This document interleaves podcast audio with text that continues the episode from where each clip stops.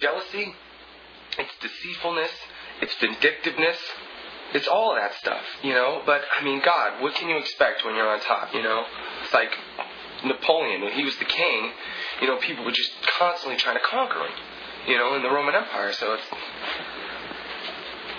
history repeating itself all over again. To all the critics out there, you know, I know they're going to be reviewing this, and I know they're going to try to knock me. I just want them to know. Is it okay if I say this into camera? Okay. I only am who I am because I was born that way. I have a gift, and I am trying to not be selfish about it, but to use it. Okay? And if you want to knock me for that, it's your own problem. Okay? Jealousy will get you nowhere. I'm going to keep rocking on. For Dirk Diggler, the future is something to look forward to, not to fear. He is a creative man of many interests film, poetry, karate, music, and dance. He is a man of passion and mystery. He is a man of lust.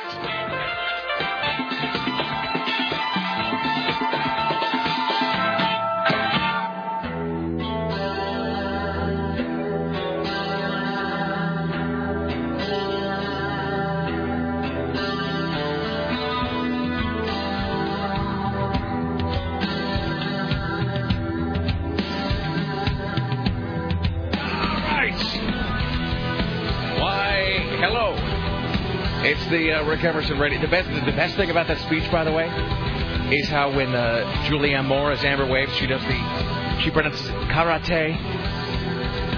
Genius, genius. Pasha and I had a whole bonding moment about Boogie Nights. Of course you did. I'm just saying. All right. I love that movie so much. That speech right there is a minute and 15 seconds. I had to cut it down from four and a half minutes, and I was it just agonized me every time I had to cut it. Oh, but it's good, it's wonderful. You have been weirdly obsessed with this movie lately. You know what it is? It's because I realized that I hadn't really watched the actual film for, for a couple years because it, it it's got a fantastic commentary. Because Paul Thomas Anderson, my opinion, just my assessment of the situation, speeding out of his brain on several kinds of chemicals and at several points during the audio commentary, which is which is fantastic because it's a lot about the background of the film and how he shot it and his inspiration for it. But I will just say this: if you listen to the commentary for Boogie Nights, which is probably my favorite, like straight commentary of all time, it's probably the best commentary that's not, you know, just supposed to be sort of funny like the Kevin Smith ones. Um, a, he he has all the attributes of a man who has just done a tremendous amount of cocaine. And B, at several points during the commentary, you could hear him loudly finish a drink and then say things like, "Hey, sweetheart, can you get me another one of these?" Yeah, thanks so much. Anyway, we shot this scene with a Panaflex 150, and then just, but I'm not even really doing justice to it. The opening words of the commentary on Boogie Nights, like as the New Line logo is just coming up on the screen, Paul Thomas Anderson is, bl- and I think this is right when he was, and again, I'm not saying he was on drugs. I don't know that that to be to be the, to be the case. I do know that he was really drunk and dating uh, Fiona Apple at that point. He was just going through like his crazy period. But the opening words in the commentary, all right, all right, let's effing do this. And then what sounds suspiciously like kind of a. So I don't know. Um, but I've watched it so many times with the commentary on, I realized that I hadn't actually watched the film in a couple of years. So I watched it last weekend. Just as genius as I remembered. Yes, Sarah, up to and including the prosthetic penis. Hi. Okay. It's four minutes and 18 seconds after the hour of 11, and this is the month of November in the year of our Lord 2007. Thank you for coming along, making a part of your listening day. We are live from the plushly appointed yet not overly ostentatious studios of AM 970 Solid State Radio. It is the Rick Emerson radio program. I am he. Uh, it is Monday, and welcome to day 12. Thank you for coming along. We appreciate it. We're here in beautiful downtown Portland, Oregon. Uh, our telephone numbers today are 503 733 2970. 503 733 uh, 2970. Yes, that is 503 P by 70. It's 503 733 2970. Your comments, your clarifications, your conventions, your two cents, your corrections, your odds, your ends, your Hummel figurines of conversation. Whatever it is you want to bring to the table today. It's 503 733 2970. Our good friend Richie Bristol standing by, ready, willing, and able to pass along your observations about the interesting, the groundbreaking, the tedious, the mundane, the somewhere in between, the just plain indefinable. Uh, it's 503 733 2970. You want to email us? You can do that as well. It's rick at rickemerson.com, Sarah with an H at 970.am, or Tim at 970.am. All right. Uh, we'll do introductions and whatnot all the way around here in just a second. We'll talk about what's coming up in the news department. Tim Riley has returned. Hello, Tim. Hello, I'm back. there you go. The king of the bottom line, ladies and gentlemen. I don't know. So Bruce was here and Timmy Ryan was. Uh, Timmy Ryan uh, was right there. We had Bruce Agler. Um, it was kind of a strange couple of days, actually. On well, we'll just talk about this now. So on Thursday, yeah, Bruce uh, Agler, our programmer emeritus, he was here for the first couple hours, uh, and then we had Timmy Ryan come in and handle the last couple of hours. And then when it turned out that you were also going to be gone Friday, uh, we had Timmy Ryan came in, and I've learned I don't want to call him Timmy Ryan because, you know, Timmy, grown man, Timmy, blah blah. Except Come on, that I've Scotty. I've learned well, but I, and I've learned that I have to because other because Riley and Ryan to the to the untrained ear, you know, if you're just li- get- casually listening, Tim Ryan, Tim Riley, it'll all kind of blend together. Yeah. Um, so yeah, so Timmy Ryan was here on Friday for the first time, and then Susan Reynolds came in. Did you know this? Susan Reynolds, with her long and storied career in broadcasting, decades in radio, having worked at some of the best and brightest stations in this country, she worked at WGN of all places. She used to ride the elevator with Paul Harvey. Had never done news. Uh, in, in her whole life, she never did. So we brought her in, had her do news, so she can check that off her. She's one step closer to a happy death. I don't mean to be morbid, but it's something to think she's done. All right. Well, in any event, so yeah, so Friday was Timmy Ryan and Susan Reynolds. Oh, good. All right. nothing but good reports about everyone. No, everybody, you know, everybody performers, they, they are no you, but they did their best. They did a yeoman's job, as they used to say. Uh, eh, anywho, coming up later on today's program, ladies and gentlemen, we will talk to the lovely Lisa Desjardins. Apparently, there's some, I don't even really care about it. It just says Pakistan crisis.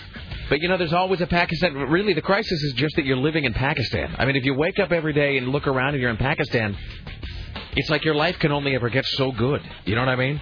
Like, really, how good can your day be? You're living in Pakistan. Uh, let's see. What else? Uh, Jim Roop will join us uh, from Los Angeles, where, uh, well, I guess the writer's strike did officially begin today. I guess they're walking out. And you know who the head of the, the the head of the strike is? A guy who used to work on Futurama. So it's, it's the only way I can make myself care about this. What else are we doing? Uh, top five that I, I did mean to get to this last week. We didn't uh, because it was a really long one. I wanted to do it on Friday because Storm was here, and because Storm is actually on the list.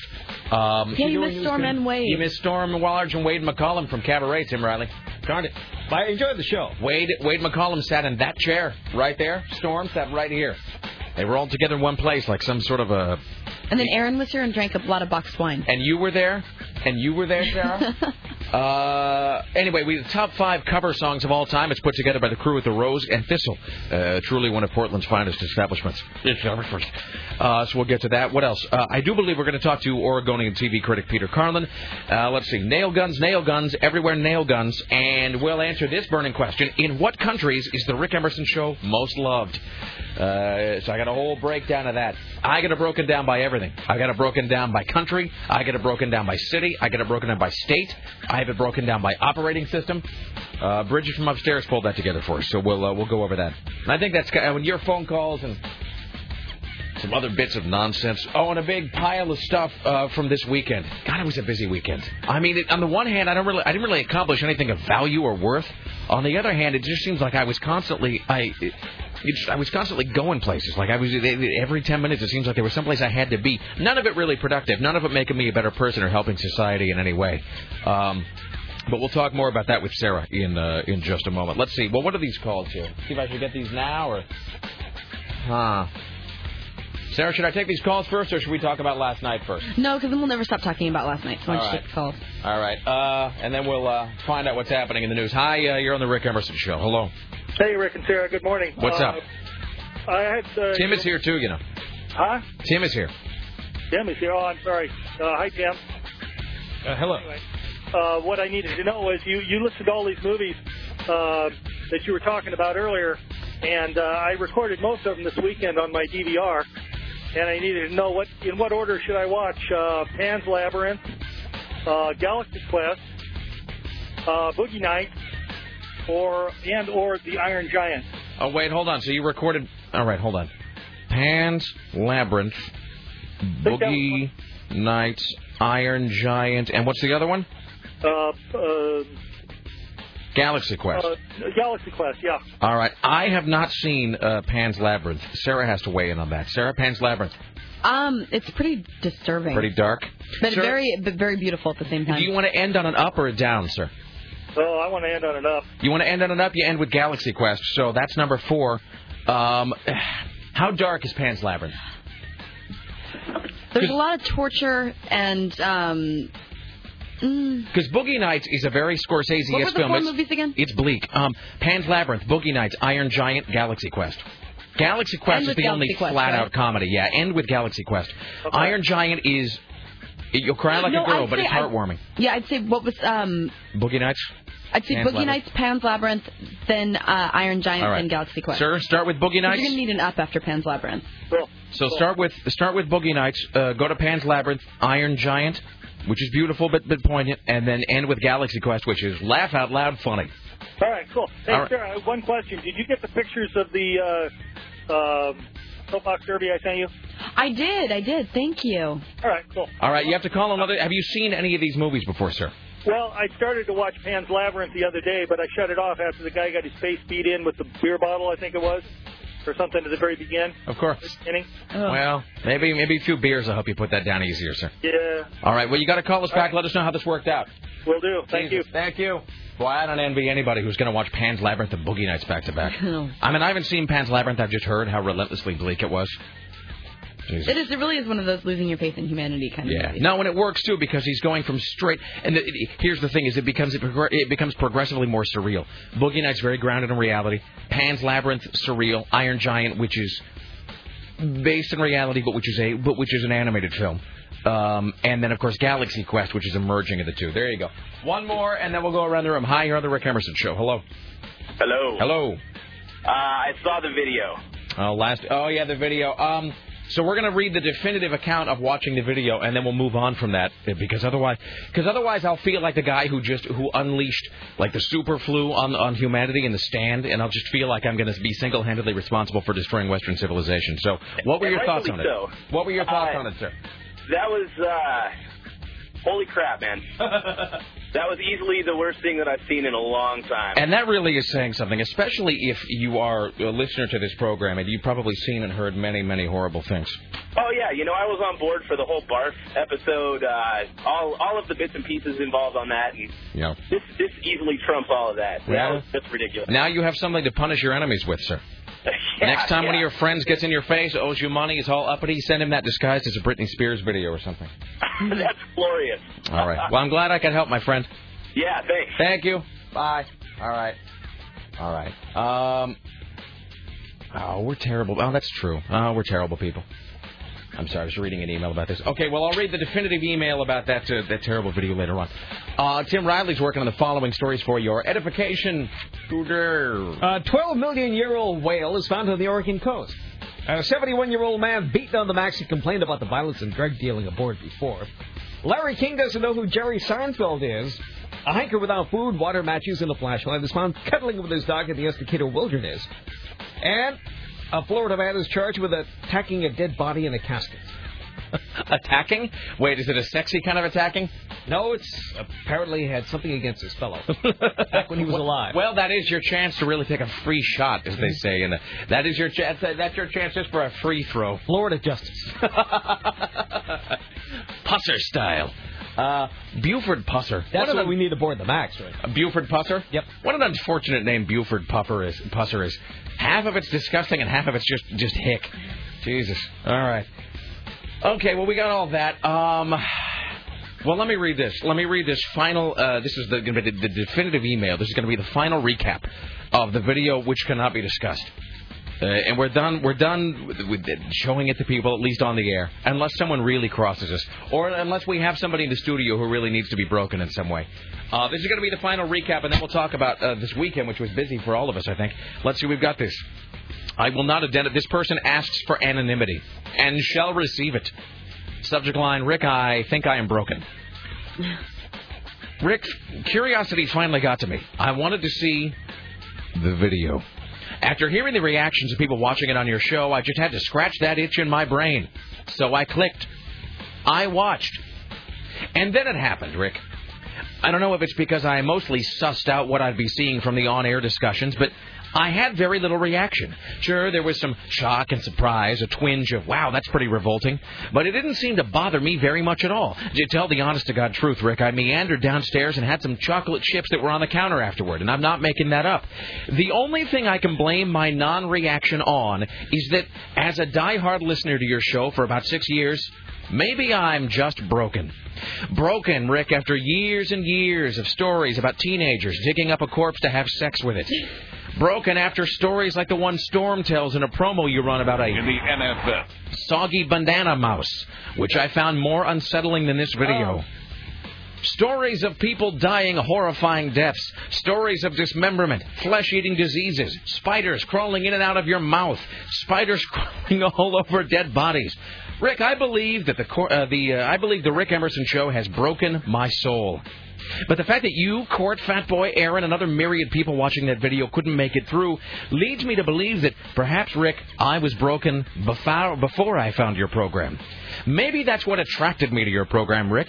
Perhaps the Rick Emerson show is like a porch light for the audience's black souled moths. Only God can help us now. All right, there you go. Final summation on that video. Done and done. And also done. All right. Uh, I got a whole pile of stuff from this weekend, so we're going to work our way through chronologically. Um, let's see. Uh, so. I saw a couple things this weekend. One of which nobody cares about because it's already like like a month and a half old. Uh, the other which I think American Gangster opened at number one. Do we know? Did American Gangster debut at number one? Anybody? Bueller? I don't know. I got nothing. I saw uh, that new George Clooney film, Newish, came out last. I came out in October, I think. Michael Clayton was actually really good. And here's the thing about George Clooney. I can't tell if George Clooney is a really good actor or not because he always just seems so effortless. That is a guy that has absolutely effortless charm. I mean, everything that guy does, even I mean, no matter what kind of movie it is, it just uh, usually phoning it in seems like a, that's a, that's an insult, and people say that in a bad way. George Clooney seems like he just sort of shows up, and they just happen to point the camera in it. And plus, it always looks like he's. I always get the sensation that he's just driven from his house in whatever it is he's wearing. It's like he just shows up and says, "Hi, I'm George Clooney," and he's got that weird, sort of craggy, kind of scrapey, resonant voice to him. Anyway, uh, Michael Clayton is uh, that's a, it's a great film. It really is. Not like Earth Shaking. It's not you know it's sort of a courtroom detective legal thriller kind of a thing, but it, it's- a solid it's a solid piece of movie making, as they say, with a couple scenes that are really legitimately disturbing. Um, and then I saw American Gangster this weekend, which is fantastic. And the thing about, and I, I made a little note to myself here. It says, let's see, about American Gangster. Russell Crowe can act. Russell Crowe is one of those guys that you just are so used to hearing about him because he's just in the tabloids all the time, or he's beating somebody with a phone, or he's touring, you know, Auckland, New Zealand with that band of his, or he's, uh, you know, or, or he's he set himself about a, a bunch of on a bunch of paparazzi with a tire iron or something, and you kind of forget that Russell Crowe really has an amazing ability to act. Like you forget that he was uh, the insider and that he was uh, he was in L.A. Confidential, and like for some reason Russell Crowe the actor. Just, I completely forget that he exists. To me, I think maybe I've watched too many South Park episodes with that guy because to me, when I think Russell Crowe, I just think like an angry guy in a hotel room who's punching people. You know, who's just kind of going because every time you read about him, You don't think of Gladiator or Beautiful Mind or anything bec- else? no, because all because all of the stories in the media about him being drunk and attacking photographers, I think have like pushed his acting ability out of my mind. See, I always think about him and his um, torrid affair with uh, Meg Ryan with that See? crap movie that they made. That's what was that? I don't even I don't know even what know it what was. it was. Yeah. See, that's the thing. You just it's like with Billy Crudup. You just think about him as the guy who knocked up uh, what's her name, Mary. Uh, Um, Mary Stuart Masters. Mary. No, no, Mary. Um, Isn't it? no, it's it's what's Mary Parker. Mary. Mary Louise Parker. Mary Louise Parker, and then left her for Claire Danes. Claire Danes. Claire Danes has no soul. Doesn't she seem like She does. she's just vacant No, inside? she's a vacuous person. Anyway, so Russell Crowe though can really act. I sort of forgot about that. Uh, so he, the American Gangster has Russell Crowe and Denzel Washington, and it is it's a Ridley Scott film. He did, of course, Alien. He did Blade Runner. He did G.I. Jane, um, and I think he did Thelma and Louise. Um, anyway, American Gangster is a really, really good film. Uh, it owes a lot to The Godfather 2, and it owes a lot to Goodfellas, but it's a really solid film. Great soundtrack, great cinematography. Um, and it just and it's like three hours long, but doesn't feel like it. So I strongly urge you to see American Gangster. I think it did open at number one. It's, it's a really not to be confused with that BET series we were giving away. So you got to check that out. It's a great movie. All right, done and done. All right. So let's talk about last night, Sarah Dillon. Okay, Rick Emerson. So I, how are you today? I'm doing good. Look at me. I've come play through the pain. Okay. I even rode my bike to work today. Oh, I didn't do that. F that. No way. I mean, look, it, it could have been worse. I could have been my wife who got to bed at around 1.30 and had to get up at five. So my wife is uh, my wife is taking Yeah, care she of. was drinking big girl drinks with me. Yeah, she's administering meds to people today on three and a half hours of sleep. So if you are in the care of a nurse today who seems to be listing from side to side and reeks heavily of gin, and she's trying to give you an injection and it's taken her eight or nine times to find that vein, that's my wife. Don't feel, don't feel uh, scared about that. No, I'm sure she'll find it eventually. All right. Yeah, I don't think I'm a good influence on her. No, or on anyone. But it's No. okay. As I just wanted her to have fun. I didn't force her to drink. So here's the thing. So on Friday night, I guess, or Saturday night, maybe it was, I got this email from Jen Lane at Barfly Magazine. And uh, it was like, hey, you know, you've been nominated for an award in the 2007 Barfly Awards. And so I go down and I pick up my, my packet or whatever. And so, now, when did you find out you had been nominated? Uh, I think like last week. Yeah, see, Uh, I it's good. yeah, somebody had, um, one of my friends told me. I think Squid told me actually. He said that he saw it on the website or in an email. Yeah, so I didn't know. So I, I found out a couple days ago. Um, so I don't, there's so many punchlines here. I don't even know in what order to give them. So I had been nominated. The Barfly 2007 awards were last night. I have been nominated for whatever reason in the most likely to become famous category, and uh, Oh. I was up against um, I was up against Storm and Wade McCollum, who was also in Cabaret, and some guy named Corey Smith, who no one anywhere had heard of. So, uh, so those yeah, who was this Corey Smith? He was have no nominated for, or he or she. He was nominated in some other category too, but nobody knew who Corey Smith was. And then Sarah Dillon was nominated for a Barfly Award for last night's 2007 Barfly uh, Award ceremony. Would you like to give the category, Sarah? No. All right, Sarah was nominated in the, and I am not making this up. Sarah Dillon was nominated along with three other lucky souls. I swear to you, this is the name of the category. Sarah Dillon was nominated last night in the Best Drunk category. The description is a lot better than the title. It would have to be. The description, yeah. It's, it's your favorite drinking buddy. Someone who can someone who can drink heartily without passing out. Yeah, someone who can throw down without throwing up. Someone who's fun to be around. Yes. None of those things were in the title. Though. The title was simply Best Drunk. And so, anyway, so Sarah and I and Laura and some of our friends, our friends Pasha, Byron Beck from the Willamette, uh, who was also nominated for and Best his Writer. lovely life partner Juan. His boyfriend Juan, who was great. Uh, so we all kind of go to the Barfly Awards last night at, at Mount Tabor, and that place was packed, by the way. That was. I am so proud of Jen Lane. Yeah, that it was, was- an amazing party. I'd say probably 500 people. Oh, I mean, it at was least. hundreds. And it was everyone. I mean, I've met people through many walks of life since I've lived here for you know the past six years, and I like everyone I've ever met at any bar was there. Yeah, it was. Like any bartender, any person in the industry that's known in any way was there. It was an amazing party, really. And I'm not much of a party guy, and I'm not much of a bar guy, but it was a really, really great event. So if you were at the 2007 Barfly Awards last night, you know what I'm talking about. So, uh, as is often the case, I can't tell the story chronologically. It would just be too long, and I'm, I'm a bad storyteller. So I have simply made a bunch of observations from last night. These are simply things that I wrote down last night during the 2007 Barfly Awards, uh, as attended by Sarah and myself and a whole bunch of other folks. All right, random observations from last night. 10:36 p.m.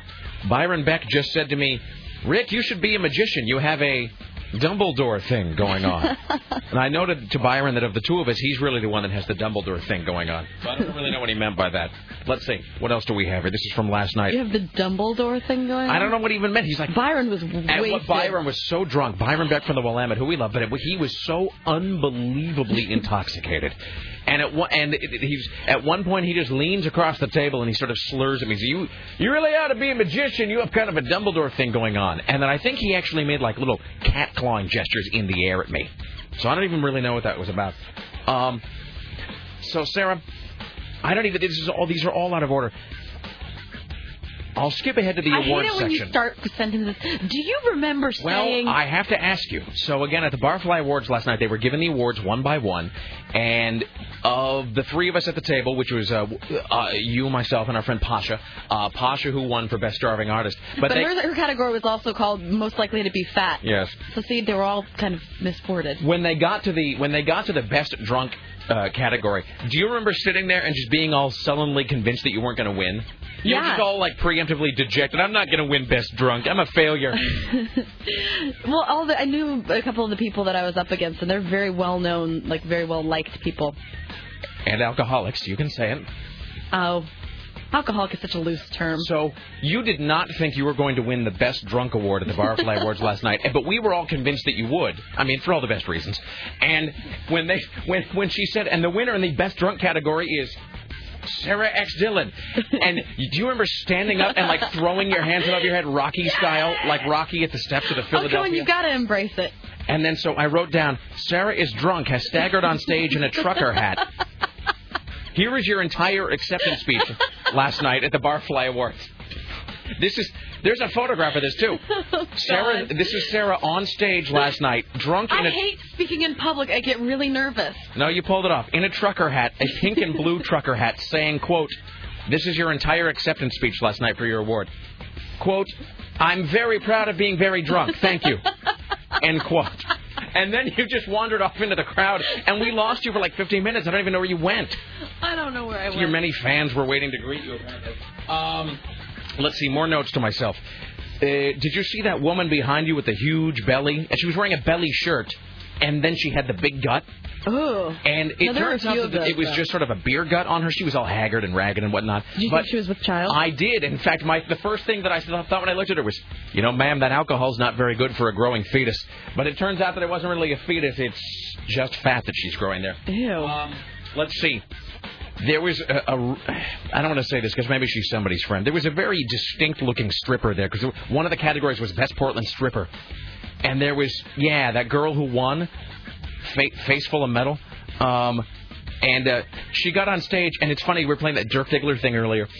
The stripper was really drunk, I think, on stage. or crazy. And she kept throwing shouts out to quote her bitches and imploring her bitches to keep it real. and I kept thinking like, I totally missed this. I kept thinking that she was like Dirk Diggler going, We're just gonna keep making meta movies, we're gonna keep rocking and rolling, you guys. Um, let's see. Uh, Sarah, do you remember Oh, I don't even know if I can ask this because I, Oh, even no. if you say if you say yes, I don't know that I can actually finish the story. These are all stories from last night's Barfly Awards. Um, do you remember me asking? Uh, because you, you were uh, no, never mind. Yeah, Oh, what? well, because Raul was around. Yeah. uh, Raul, who you were dating for you know for a while, Uh-huh. and uh, you guys, I know you guys still hang out together. Mm-hmm. Um, but it's it's been turned down a notch or two. However, however you want to put friends that. now. Do you remember me asking where he was quite innocently because I thought that he'd sort of come with you? Oh no. Do you? Okay, then you certainly don't remember your response. Was it mean? Well, tor- well, not really mean. It was a little sharp. When I asked, I thought I asked very innocently last night because again, I thought he was sort of uh, with you, and we were sitting up in the nominees section where you could were able to take a guest, and you you didn't have a guest with you, and so I wondered if maybe Raul was going to come up and with me. see. That's what I'm saying. I wondered if maybe Raul was going to be coming up and joining us, and I inquired, "Hey, where's Raul?" And so your response was. You're. right. I'll have to edit this for the radio. But I asked you last night. I said, I said, "Hey, where's Raul?" And you replied without missing a beat. And I will have to modify this. You said, um, "He's in the basement with my other ex-boyfriends, blanking each other." Do you have any other questions you want to ask me, smarty man? That's exactly what you said. You implied that your ex-boyfriends were standing in a circle in the basement, pleasuring one another. Oh no. And then you immediately, I and then you I looked. had, for- I had kind of a moment last night where I was in the other room and I looked and all three of them were talking. Yeah. All three. That- there were three of your ex-boyfriends there last night. That's right. I forgot about and that. And they were all talking. There was this one point. I think I hit my head on something. There's this um. There's one point they're all just standing in a circle talking, and I don't. Uh, I'd forgotten how weird that was. That's right. That- there were three of your ex-boyfriends there. It was really weird for me. I guess that's okay. So I asked if Raul. I said, "Where's Raul?" And Yeah, he and said, that was that was right after I had left the other room and then went up. So I had just seen them all talking. I'm like, He's in oh. the basement with my other two ex-boyfriends, and they're all blanking each other. Do you have any other questions you want to ask me, smarty man? Like, and I just sort of went, oh, sorry, and I just shut the hell up. Uh, let's see. Do you remember this? Okay, isn't this segment almost over? Almost. Uh, do you remember Byron Beck singing a song to you that contained the lyric, "My vagina has a first name. it's S A R A H." Yes. Okay. And finally, uh, because Sarah and I both were winners in our category last night, We're so thank you to everybody who voted for us. Yes. Thank you for all of you who stuffed the ballot boxes. Um, so Sarah won the category of best drunk, and you you received like a big bag of pornography. Yes. Uh, from one of Jen's sponsors. and a trucker hat. Here's the here's the best moment of the night is that we're sitting there at the table and, and Sarah has come back from the stage having won her Barfly Award, sits down just unbelievably drunk as was all as were was everybody there really except for me. I mean really everybody but me to be fair. Um, and tied to the top of the bag was like a big vibrator. And the great moment was you because it was shaped kind of differently than the typical vibrator thing. And you sort of looking at it and not knowing what it was. And you go, you, you said, why, what's this? And then you sort of poked at it and it came to life and began to vibrate in your hand. And then you just laughed uncontrollably and you said, I get it. so there you go. Yeah, Pasha's very excited about her special things she Oh. got. And she was sending me pictures of her collection It's today. a really weird night. It was just a crazy night all all the way around. So I well, Jen have- Lane in the Great Way brings out the weirdos. She really does, man. I mean, Why do you was, think we went? I have to tell you this, and then we do have to break here in just a second. That it, and I don't mean to knock. This is not a knock on on on Jen or Mount Tabor or the awards or whatever, but it was, you know, it, it really was a certain slice of Portland culture extrapolated all the way out. Everybody drunk, everybody smoking. Everybody with like piercings and weird hair and and I mean just and everybody wearing a combination of red and black and it was hot and it was loud and there was like all this weird video footage playing. And at one point Laura and I were talking to each other and like you know this is like the opening of a Mormon scare film. You know? You think they're your friends. You think they're having a good time. And then it cuts to somebody slumped over in a bathroom with a needle jammed into their eye. It won't be so funny later or you know what? Here's the other thing about last night. It was like in Pinocchio when they're all running around that island before they turn into donkeys. That's exactly what it was.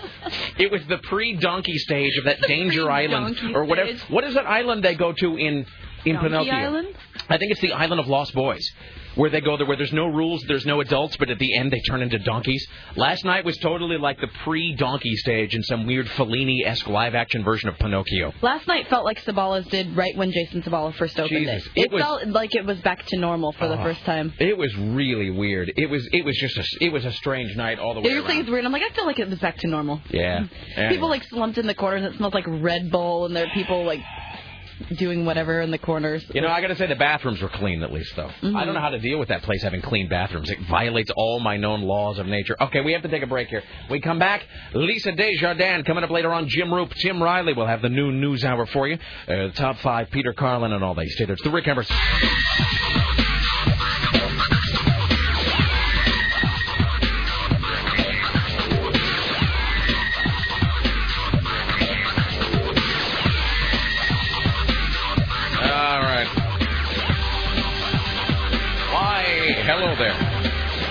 Rick Emerson radio program. It's 503 733 2970. 503 733 2970. And we're coming along. Uh, a bunch of emails and whatnot to get to here. Uh, Tim Riley coming up at noon with the new news hour later on. CNN radio correspondent James Roop. Also the uh, top five, Peter Carlin, Finney Oregonian, and so forth and whatnot. Ladies and gentlemen, let's welcome now to the Rick Emerson Show from the Hill. CNN radio correspondent Lisa Desjardins. Hello, Lisa. How are you today? Hello to you. How are you? I'm fantabulous, is what I am. How was your weekend? Fantabulous.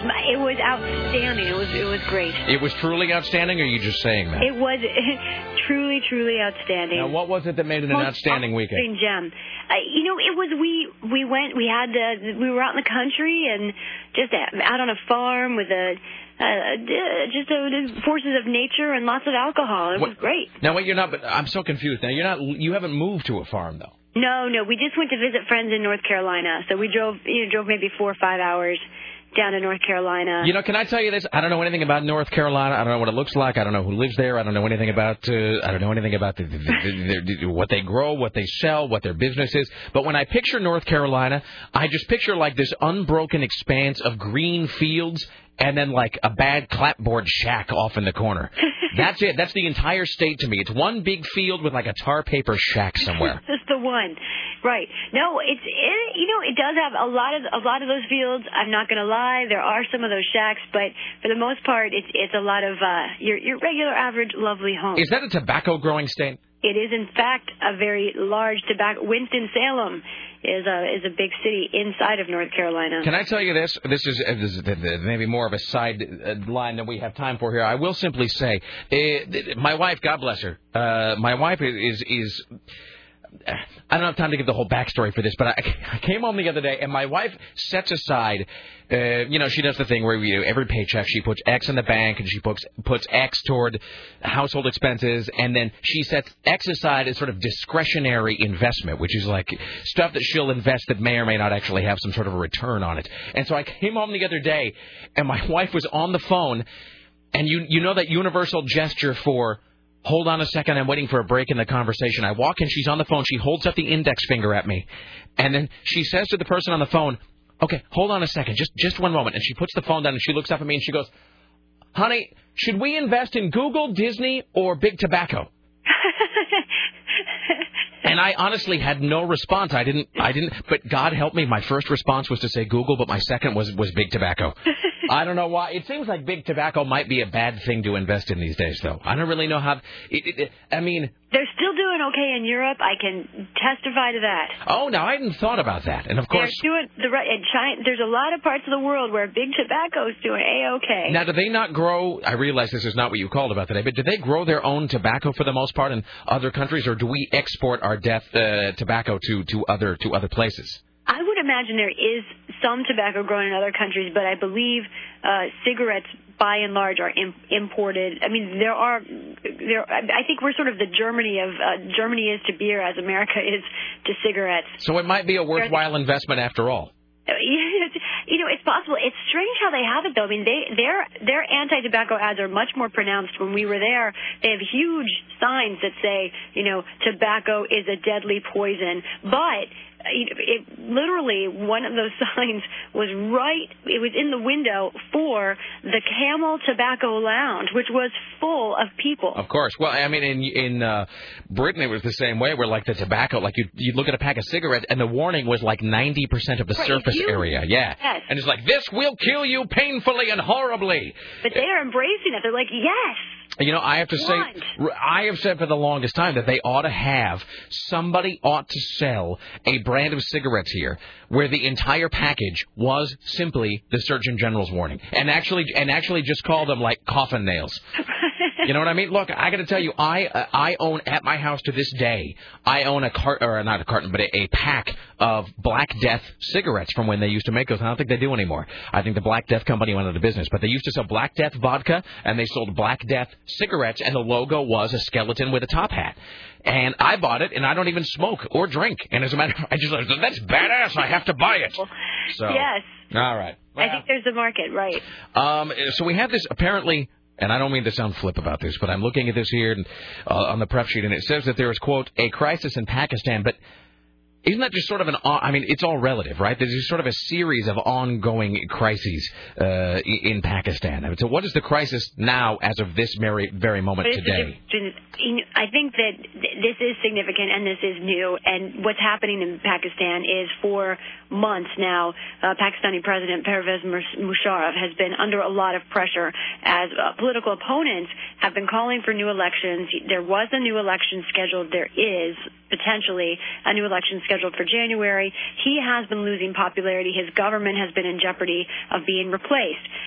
And, you know, instead of, uh, you know, filling the television with ads as one of our politicians would do, now, over the weekend, Friday, uh, President Musharraf called essentially a state of martial law, a state of emergency in his country. That allowed him to seize powers that he is not given under the Constitution. Since that time, we are we understand that thousands of his political opponents have been arrested and are in jail. That there is only one television station that is now on air. That's the government-run television station. Uh, all other media outlets have been shut down, and and so this is really a, a dramatic state in a country which America supports with billions of dollars a year in weaponry and other aid, and it's putting President Bush in a very difficult position. Uh, he he has long supported Musharraf, and he is still saying that he, in general, uh, supports helping this country with the fight against terror, but the White House is also saying we don't support what he's doing now. He needs to uh, impose uh, the regular state of law. He needs to end this state of emergency uh, right away. Now, but I could see them in Pakistan saying, well, what are you going to do about it? Because, frankly, right now the U.S. government has only said they are reviewing the aid that goes to Pakistan, but behind the scenes, officials tell us it's very unlikely that the U.S. will cut off any of the aid this brings up the old H word in Washington, hypocrisy. There are other governments that President Bush and his administration have harshly criticized for these same tactics or even less. You can point to Cuba.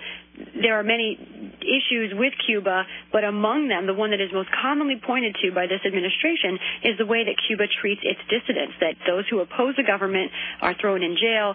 Here we have a country that's doing precisely that but it's considered an ally. And I and I was reading this weekend. Um, in fact, I just opened up my homepage uh, at my home office is Google News, and so I opened up this weekend and said uh, Musharraf had cracked down and he had imposed his iron fist of, of brutality all across the country. And the first thing, and tell me if I'm wrong, the first thing that I thought of is. I always assume that every time anything bad, which this certainly is, happens in Pakistan, that then everybody, all eyes sort of gradually shift over to India, right? Because India is it always seems like India's just kind of itching for a reason to do something bad to Pakistan. I mean, they really are just the Hatfield and McCoys of, of that part of the world. Some territory. There is very uh, important territory in dispute between India and Pakistan, of course, Kashmir. Uh, but I I think that uh, a, a lack, a complete lack of stability in Pakistan would be much worse for India. You know, and I think India getting involved militarily along the border, starting some border skirmishes. I think the situation in Pakistan is such uh, right now that I think it would be worse for India to try something like that because uh, a, a Pakistan that, that is completely without stability uh, would be worse for India at this point. And apparently, some folks are reporting. I don't know these are just reports. I don't know to what uh, what uh, sort of uh, accuracy you can put to this, but apparently, some folks are reporting that Musharraf is actually under house arrest. Um, and I, I think Forbes actually, uh, somebody said that Forbes had reported that. Uh, right, which is a, which is a scary proposition of itself. So then, is this what's going on here? Is this a military coup by his own military? The, there have been denials by the Pakistani government that that's the case. In fact, they say that uh, Musharraf is laughing off those reports. And in the latest, in fact, just in the last hour, the top of the last hour on the Pakistani state television news, um, they showed pictures of Musharraf and said basically it's, it's business as usual for the president, nothing out of the norm. So, so it's, except this state of emergency, and a lot of people oh. are arrested. Of, and, of know, course, except thousands that. upon thousands of people in jail without trial and right, one exactly. one media outlet for everything. Is this is this a situation where it's just circles inside of circles inside of circles, where you it is impossible to penetrate to find out what actually is going on over there? Because that seems like the scariest proposition. If there's just it's like, you know, it's not like that part of the world is tremendously stable on any given day. But if you can't, at least you like to think that most of the time you can kind of figure out what's going on. But is it, are, are we just sort of, uh, I mean, is it such sort of controlled chaos that we don't even really know what's happening?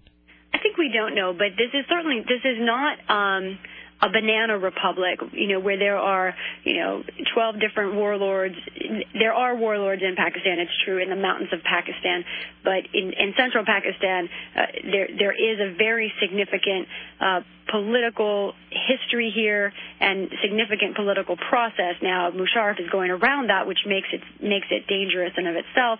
We're going to CNN will be speaking in the next couple of hours to one of his political opponents. That's Benazir Bhutto. She was the prime minister formerly of Pakistan, and her reemergence here, some believe, is one of the reasons that Musharraf is acting as he is. So there is a political process in place. Uh, but I, but I think there is danger here because there are many other elements in Pakistan which are not controlled by the Pakistani government, namely uh, terrorist insurgent groups, um, many uh, Islamic ext- extremists uh, that are in parts of Pakistan, and so there are fears that that those groups may not be able to take over the country there, but they may be able to gain some momentum and gain gain more area and uh, more allegiance where they are uh, if the government in Pakistan is seen as weak and not able to help the people, in fact, hurting its own people. Uh, all right. Well, there is that Chinese curse that simply says, "May you live in interesting times." So uh, the the interesting times are now here, I believe. True, and don't forget about Turkey. Still haven't resolved the situation between Turkey and the Kurdish rebels, and the Turkish president's in Washington today. Well, that's great. That's There you go. That's all right. So it's so it's all good news today. Yeah, All right. look, those countries that have just your everyday problems, like Afghanistan, which is still trying to you know squash the Taliban. You know, what do they got to do to make it into the headlines now? it's tough. Well, well, they've they're simply now the Lindsay Lohan of the uh, of the international crisis world. They again. they've been forgotten. They have they're faded back to page D nine in the paper. just your basic everyday skirmishes. All right. Uh, well, we'll talk about there's other stuff, but we'll get to it another part. Are you on tomorrow? I'll be here all. we- Uh, no, I'm here tomorrow, not Wednesday, and then Thursday, Friday. I'll be- Excellent. All right. We will uh, have speaks with you tomorrow. Enjoy the rest of your day, Lisa. You too. There you go, Lisa Desjardins, ladies and gentlemen, from CNN. I dig her. All right. Uh, a couple things. A, this is for you, Sarah. Meatloaf's representatives are insisting that the singer is not. I'm repeat, not retiring.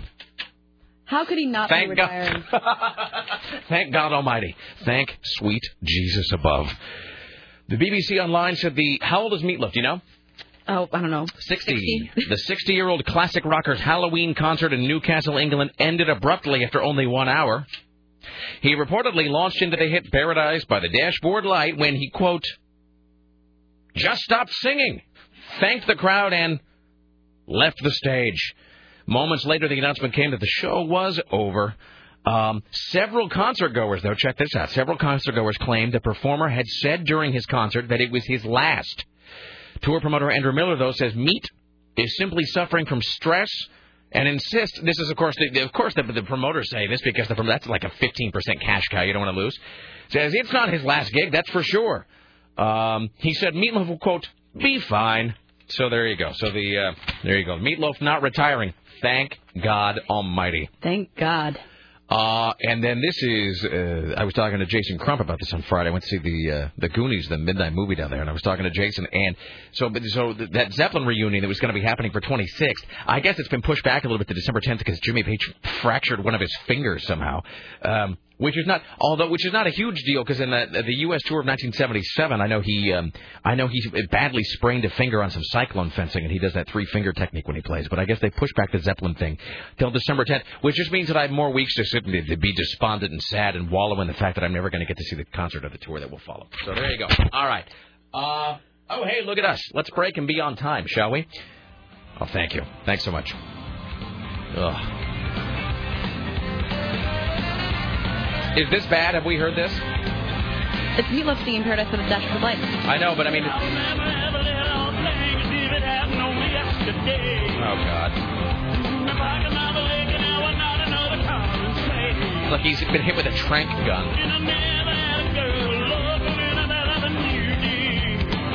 Imagine ending your career with this. Oh.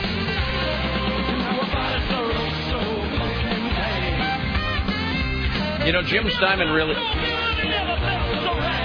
Jim Steinman really is the smart one. Just sitting at home waiting for the check to arrive. You know, I was listening to this, and at the beginning of Hot Summer Night, Terrible. Uh-huh. it sounded like Jim Steinman. Are It might be friends again? recorded. No, it might be. Is it live? It might be a like playback. doing it live. Could be. Oh, this is terrible.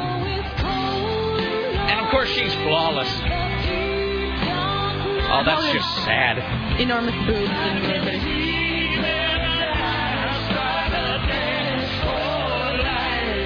Back after this with Tim Riley. Stay there.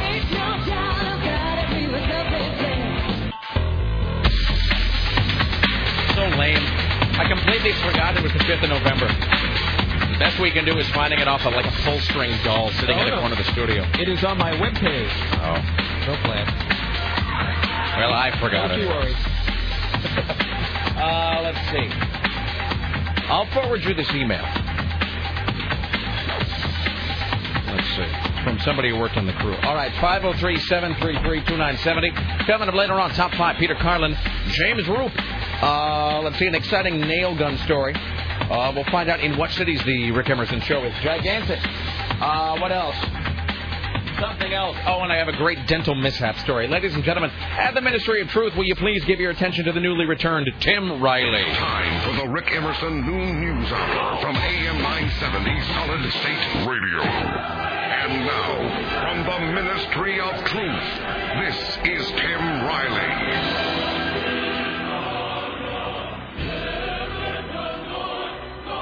Something. Here we go. Good evening, London.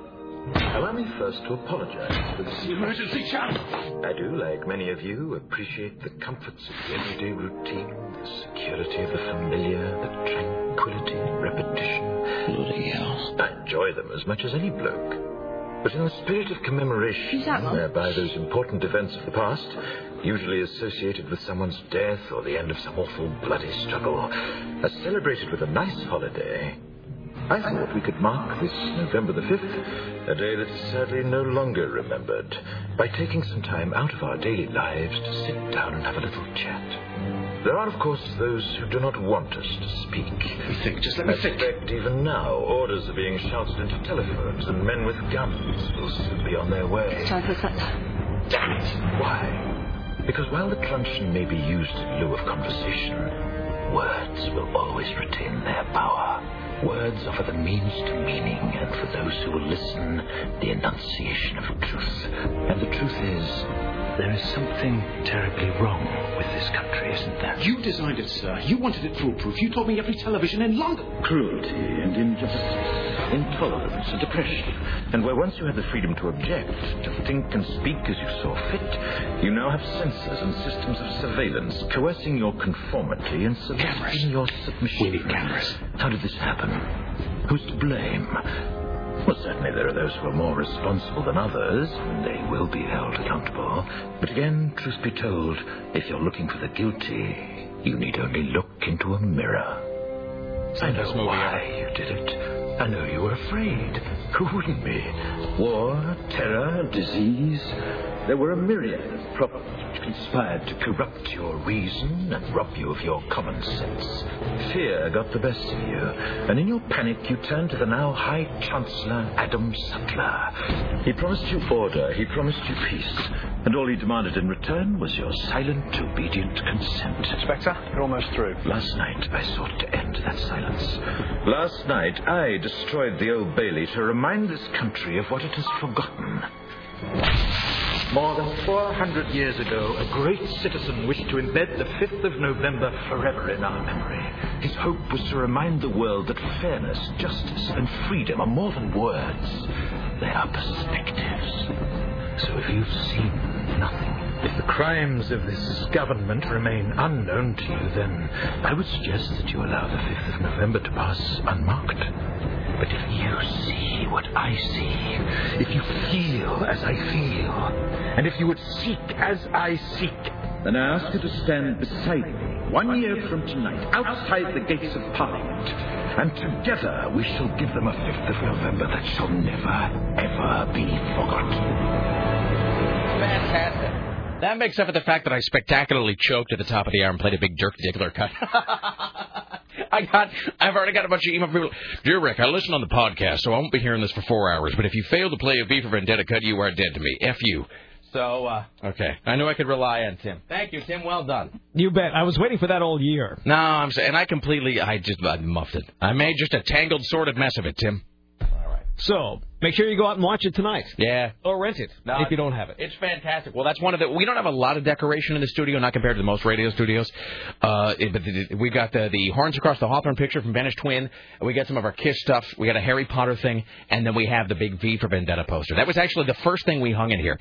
The even before the station banners, uh, the very first thing that got hung in the studio was the V for Vendetta poster with that great kind of Soviet uh, artwork on it. Fantastic, ladies and gentlemen. Here is Tim Riley. And the second best video of the day Jerry Seinfeld turning into Larry King, who had no idea who he was. Now, I have not seen this. It's terrific. I have only heard about it, and I got to tell you, I struggled all weekend with whether to watch this or not. You have because like, a whole bunch of well, I I didn't I was like, well, do I want to have it? Do I want to get my reaction fresh on Monday, or do I do I want to give in and watch the greatness now? And I held off because I wanted to hear it I on haven't the air. seen it either. So do you know? Have you heard about this? No, I heard something about him not knowing who he oh, was. Oh, it's great. was- Yeah. Well, what happens is Larry King asks the same questions of everyone. There's not questions. He doesn't even pay attention to what he's doing anymore. He doesn't have to. No, of course not. I mean, he, he- he's you know one of those uh, King Tut skulls with glasses on that, that they put suspenders on and put in a chair. It doesn't matter who the guest is. Sitting there like Norman Bates' mother. They get the same questions. totally. So, so here's what happens. He has, I mean, he's not paying attention to who it is. Doesn't matter, Larry King. So let's play this. Here we go. Lasted how long? Nine years, 180 episodes. You gave it up, right? I did. So they didn't cancel you. You canceled them. You're not aware of this? No, I'm, I'm asking you. You think I got canceled? Are you under the impression have that I got hurt you? canceled? I hurt you, Jerry? I thought that was pretty well documented. Don't this is most a, shows is this still CNN? don't- I was the number one show on television, Larry. You were all- Do you know who I am? Jewish guy, Brooklyn. Yes. Okay. 75 million viewers last Okay. episode. What? You don't take like it so canceled. bad. Well, that's a, the big difference between being canceled and being number one. Okay, I'm sorry. We'll be right back. Jeez. B movie opens. B Can movie we get a resume in here for B me? movie opens. Hey, I- we'll be right back. He was getting mad. Oh, that's fantastic. Oh, that's so awkward. Uh, see, but it's not awkward for me because see- I don't care. Well, the thing is, Larry King is not offended. It could That's- be anybody. He's No. not even paying attention to the answer. No, that's the thing is, uh, it doesn't make me feel awkward at all because a, I don't really care if Jerry Seinfeld Well, gets his you know- feelings hurt. Oh, but you know that that guy's inside of Jerry Seinfeld. I don't like hearing it though. Like the ass. Oh, I bet you know he's an I ass. know. Oh yeah, I, I I've seen him walk around the Burbank studios, and he, Yeah, I mean, yeah, why shouldn't he be? I, mean, I, I don't care. I'm not trying to pass judgment. He's he's a funny guy. He's successful in a, in a in a field where it is difficult to be successful. So, you know, God love him. I don't begrudge Jerry Seinfeld his success. Uh, but you know he's a dick uh, because because first of all, everyone in Hollywood is, and B, every comedian is a dick. You just, I mean, comedians are a holes. That is just the way it goes. So, you know, comedians, musicians, entertainers of all stripes, the odds are about 85% that they're terrible people. And you, and plus, if I can Terry, uh, single Jerry Seinfeld for a second, just you just know he's a dick. I mean, you just just and again, I'm not trying to knock him. He's a funny guy. He really is. And I know that I it sounds like I'm you know, like I'm stating the obvious, but he is he is a you know, a very talented observational comic. It's not really my style of comedy, but he's very good at it. But just the vibe you get off of Jerry Seinfeld is just like it, it, it, when I picture Jerry Seinfeld in my head, it, smug doesn't really do it justice. It is, it is, his nose is always wrinkled ever so slightly when I picture him, as though he has just sniffed a diaper. You know, it's like it's like everything in the room is not quite up to, uh, not quite up to his stats. How um, he reminds me of, of of a couple other people, some of whom we know. Um, we know some people who I believe have exactly the same. Yes, exactly. Sarah just mouth mouthed the name at me. We work with some people who have exactly the same temperament uh, as that, and I think that Sarah knows. And I think uh, Tim, do you know who we're referring to? No, I don't. Sarah will mouth the name at you. You think so? Yes, yes, I do. Again, talented, funny, certainly smart, but you know, I mean, you don't want to take like a long car ride with him. Um, no, no. Or, or let him know your address. no, no, I of mean, course not. You, I mean, you'll find him lying in a pool of blood on your front steps one of these days. you did this.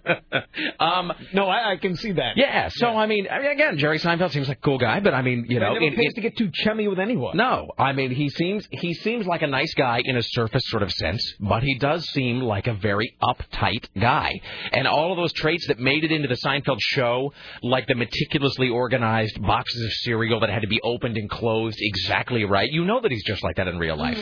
I mean, every day he's like wearing the uh, you know wearing like the pressed jeans with the shirt carefully tucked in, equidistant from his belt all the way around. You know that all of How he those cuts traits. out the labels in his pants. Exactly. I take issue with that. I saw him walking down the studio lot, and he looked like the most ordinary guy. Really? Yeah. Well, he does have a sort of, I mean, I think Not that that he didn't have that superiority look to him.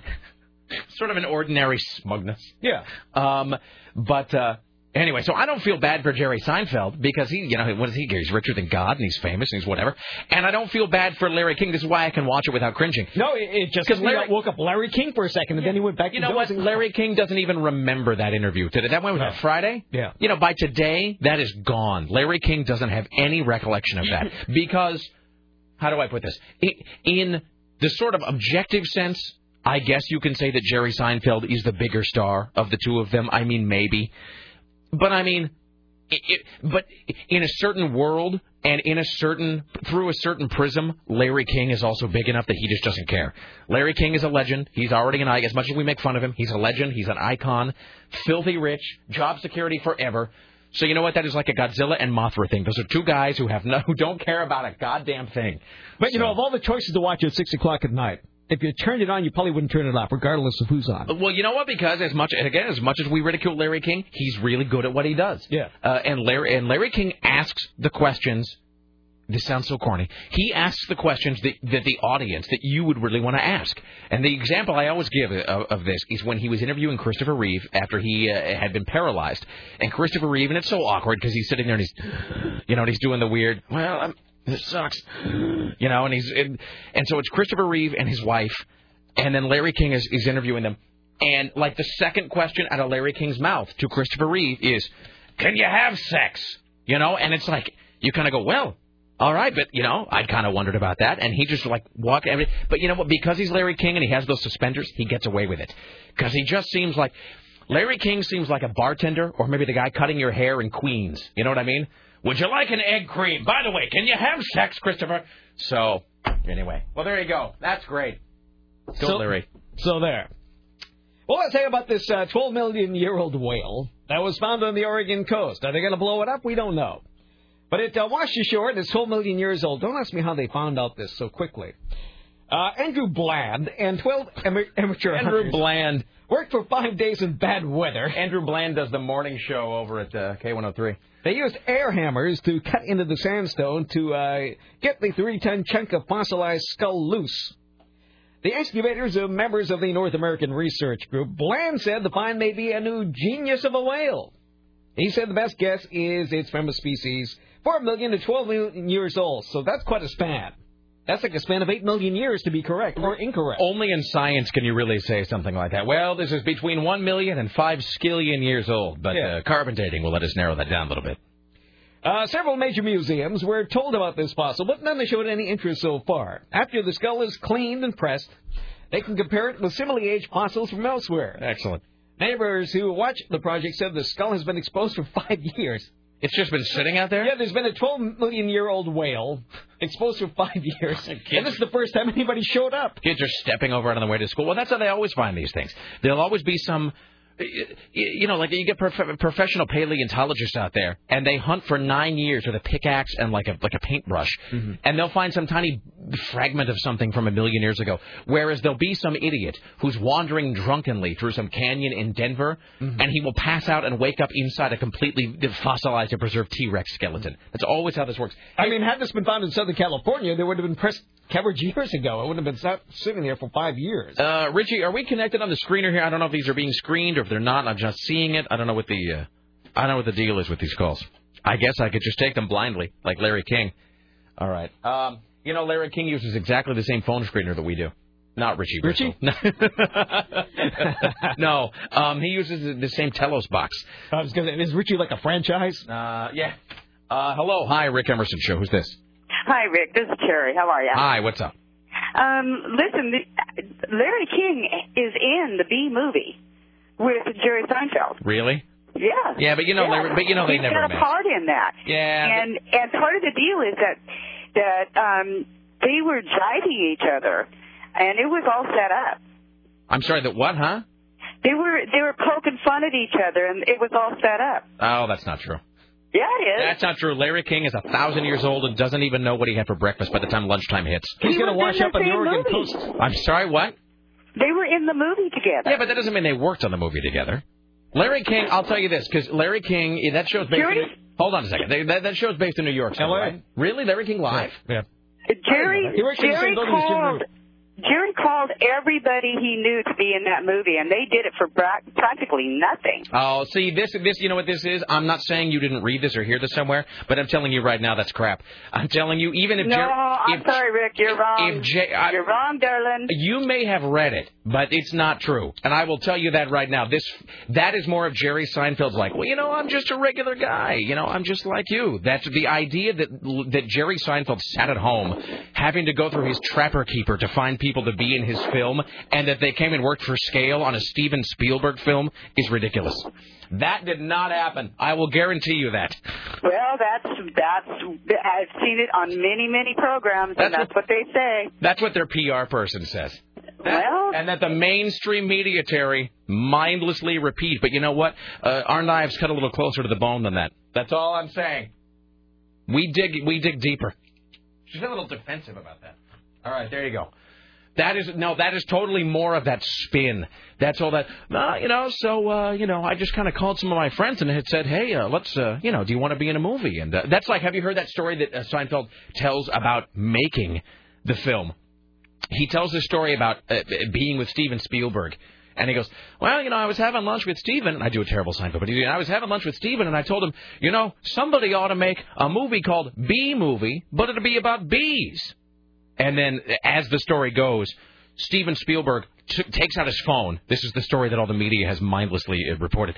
Spielberg then takes out his cell phone, calls his secretary, and goes, "Hey, yeah, Steven. Hey, let's make a bee movie. Uh, it's called Bee Movie, and it's about bees."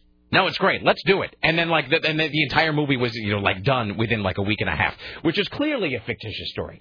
I mean, it's obviously just some pap put out by the studios that then everybody repeats to show like how it's just a casual, fun-loving group of kids coming together to do a movie, as though it's as though anything that emerges from like the Steven Spielberg DreamWorks studios is not put through a hundred different focus groups at this point. Uh, all right. Do we have more on Bee Movie, Tim? What Bee Movie? That's a no. Uh, let's see what these people have to say. Hi, you're on the Rick Emerson Show. Hello.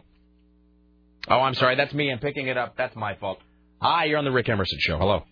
Hi, this is James. Hello, what's up? Hey, well, you are wrong about Bee Movie. Of course. You are very wrong. From your I- many lunches with Jerry Seinfeld. I saw uh, making of Bee Movie, and he's in the room with all these actors, including um, your guy, uh, Larry King. My guy. My people. So they actually did. So did they record the voice work in the same room? Yeah, he's so buddy buddy with all these actors. They that- did it Simpson style. That is pretty impressive then. Yeah, they're looking at each other face to face. It's it's pretty incredible. Because they did. Um, speaking of incredible, because I think the Incredibles actually is the one I'm thinking of where they, they just did it like like in studios all over the country. A lot of them never even ran into each other. The Simpsons is the only thing I've ever. I mean, in the modern day, where they get into a studio and they all do it because The Simpsons is recorded like a radio play, where they're all in one room and they all have different microphones, and the only people who aren't in the room the whole time are like guest stars who were just brought in to record their scene. So they really did record this all in one in one studio at the same time. Yeah, well, he also he always keeps saying it took me four years to do this. So What four years? How long does it take to read? Seriously, someone needs a hooked on phonics lesson. exactly. So All right. anyway, best best show ever. Thank you, sir. All right, there you go. All right. Here's Tim Riley. Oh, this. By the way, I'm I haven't seen Bee Movie because I don't have children, so there's no need. It'll be out on video for you. Uh, really, unless it says Pixar at this point, there's no need for me to see a CGI uh, film about the wacky anthropomorphic insects. I don't mean to sound like a curmudgeon, but I mean really, it, all of the talent is over there at Pixar. Pixar has Pixar has has begged, bought, and stolen everybody who's any good in that field. They're all working for Steve Jobs now. All right, here's Tim Riley. This story is gross. Fantastic. I'm warning you ahead of time. All right, hold on. How gross? Well, see, you weren't here for Thursday and Friday. Did you go to my website and look at the video? I did not, but I, I've read some varying email reports on it, so I don't know exactly what went on and who was responsible for it. Here's the thing: you don't, and yes, Richie, it is working. It is working, by the way. Thank you. Uh, yeah, you don't ever want to watch it. Let me tell you now. No fooling. Um, this is not reverse psychology. No kidding. From us to you, Tim, you don't want to watch it. Okay. So just please take that advice. And if you don't believe me, I will forward you some of the emails from people who said, "Well, I didn't take your advice. Boy, am I scarred for life now." Uh, so anyway, I got one guy who said that I actually ruined um, the uh, relations that he had planned for the weekend. He said he tried to have uh, an intimate moment with someone he cared about and was unable to uh, unable to make that happen because of the video. The video kept crawling into his mind, so don't watch that, Tim. All right, I All won't. right. So this story is disgusting. Yes. How disgusting on a classic one to ten scale?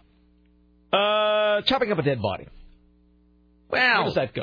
Really, the bar. It's local. The bar. Well, okay. Uh, was a 92 year old body? Was the body violated first? Yeah. Uh, no. Okay. Well, I'd uh, vi- violate as much as um, cutting it up. I Well, that is violating, I guess. Okay, six probably. Maybe a scale of uh, one to ten, it's a six. All right, let's go. So I guess this is appropriate for children.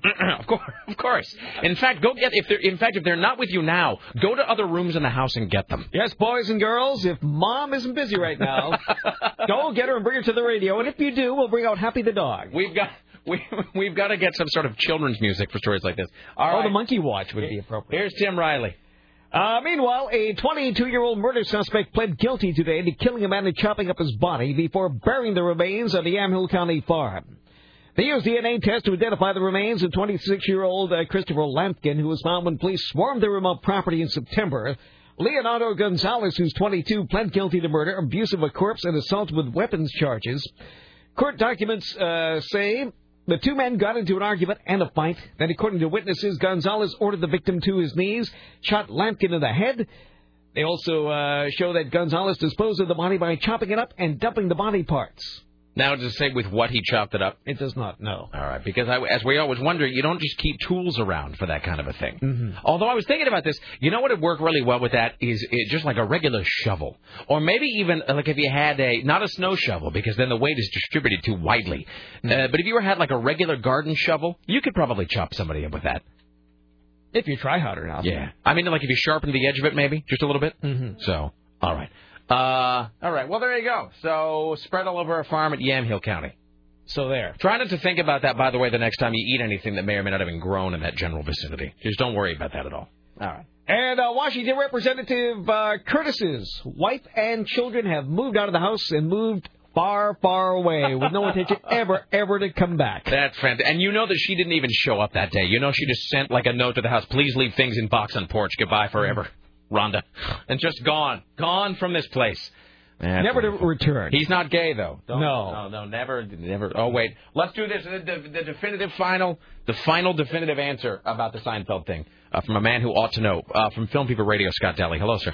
Well, hello. Hi. As you may or may not know, Aaron and I actually talked to Jerry Seinfeld. No, I didn't know that. Yes, as a matter of fact, as a matter of fact, you can listen to it on this week's episode of Film Fever Radio. And uh, we should say that uh, Mike Russell's Culture Pulp uh, depicted you guys in Oh, yeah, comic I saw form. that. It's That's very right. cool. It's It is. very good. Aaron Yeah. said that the trade-off for it, apparently he drew Aaron with less hair than he normally has, but also with less weight. So it's sort of a wash there.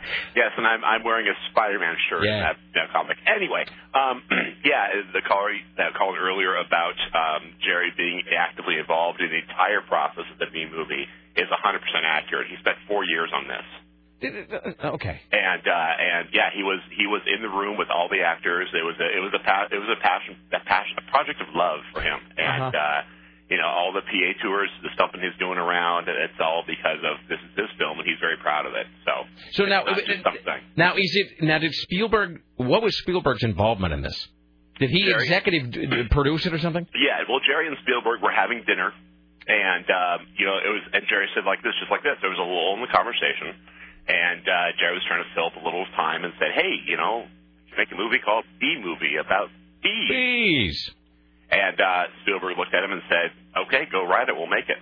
Well, all right then. And that's what happened. He got some of his old writing buddies from Seinfeld, and they spent about a year in this New York office cranking out the script, and uh, they got it going. All right. Yeah, I mean it's it's it's a it's a, it's a complete Jerry Seinfeld project. All right. And now, the see, number showed this week too. now there has to be the uh, there has to be the definitive. What open was it? Did American Gangster open at number one or was it Bee Movie? American Gangster was number one at 46 million, and Bee Movie was number two at 39 million. Real quickly, we're gonna move on. But American Gangster was badass. It was, wasn't it? It was fantastic. Best it was movie of the year, really, really, really good. Would so. you agree with me that it's Scott's best film since Blade Runner? Yeah, I would think so. Yeah, it's, it's great. And I and again, as I said earlier, I kind of forget that Russell Crowe can really act Yeah. every now and again because he's on the tabloids all the time. But that's a, it's a really strong film. So Solid film. thanks to you guys for recommending it. Hey, that's what we do. All right, there you go, sir. Thank you. Bye. All right, fantastic. Now there has to be the inevitable follow-up uh, film where Larry David plays a slug. Here's Tim Riley.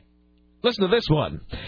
An airline crew faced a rebellion when they told passengers they were going to fly on a jet that lost its wingtip in a runway crash. The Sri Lankan customers have it on the Airbus A340 a day earlier when it sliced through the wing of a stationary British Airways 747 at Heathrow, delaying their departure for 24 hours. So they were amazed to be boarding the same plane the next Oh, day no. for, ten, for a 10-hour flight. F that. No way. When the cabin crew admitted there was still a five-foot wingtip missing, there was a minor revolt of the passengers. There's five feet missing from the wing? Mm-hmm. Yeah, F that. There's no way. I don't care if I have to break down the cockpit door with with a baseball bat. They're not going to make me to take that plane. They assured us it didn't matter. no, but a number of passengers Never fix it. They would rather get on the next flight. The collision happened shortly after uh, 10 p.m. two weeks ago, when the flight to Singapore was waiting on the runway. The Sri Lankan aircraft wing ripped through a, a Boeing flight wing, tearing up a huge chunk, and resulted in the jumbo jet being grounded. The Sri Lankan Airlines uh, uh, people insisted there was no danger in flying Oh, without a wingtip. Of course, they're from Sri Lanka. It is purely for aerodynamics and to keep fuel costs to a minimum. Uh huh. Okay. Because it only takes half the fuel when your plane crashes en route. So. Well, that is true. I would like to see more rebellions at the airport, frankly. I would really. I call now upon all people who are going to be traveling through the air on any kind of plane. Uh, for I call now for open revolt at the nation's airports. Okay. This is really disturbing. I didn't see this message until it was too late. While I was talking to Scott Daly from Film People Radio, Richie was typing this on the screen because you know that he was down there because the Court and Fat Boy thing, the the Goonies movie was happening down there, and I saw this on the screen. Ask Scott about what happened in the bathroom Friday night. I don't really know what it means. I think you do know what it means because I saw your face go. well, you look like you saw something that you shouldn't have. No, no, no. I mean, that can only mean, well, no. Uh, but I'm saying when somebody says, ask so and so about what happened in the bathroom, there's only one of two things in that story. There's only one of two directions for that. There's a new direction. There's, no, and there's the old direction. I'm sorry. There's only one of two directions. There's the, the there's the sexy kind, and then there's the refunding one's beers into the Oh. trash can kind. And we know that Scott Daly, he does have a history with He is a little barfy. he does have a history of a history of hurling. But he's Sometimes usually single, four so maybe, times. Maybe he met a nice lady and Well, brought her to the see, and I don't know, bathroom. and I saw a little, I saw a little something that would indicate that, but I don't know to what extent I'm allowed to talk about it. Well, he's getting a divorce. What does he care? yeah. What, what's what's going to happen? His wife's going to be Hey, he's pissed. got to play through the pain. This is why I'm leaving you. I'm sure she's not doing the same thing. Why don't you say that to him every time you see him? No, I'm just trying to make him feel better for being slutty. Yeah, that's right. Go Um, be a slut, Scott. All right. Well, we'll we'll follow up on that later on. Here's Tim Riley. I'm getting Scott confused with Scott E. Well, we haven't checked in a while. Many things can happen. Scotty who? Jay. Oh yeah. Oh, that guy. And he used to work here? Something? He did something or other. I'm not sure. All right, here's Tim Riley. Well, you really can't uh, ride on the max anymore without being beaten over the head with something. This time it was a 71 year old man who was beaten by a bat. It was all because of teens. Uh, let's see here. Uh, Laurie Chakut, who lives alone in Sandy and rides on, on public transit, says he does not drive. He said there was foul language and drug dealing and violence and fights on the max. That surprises no one, especially on the line going to Gresham. Uh, and apparently, uh, this person was getting on when three teenage boys followed and one taunted him, calling him old. And then they beat him with a baseball bat.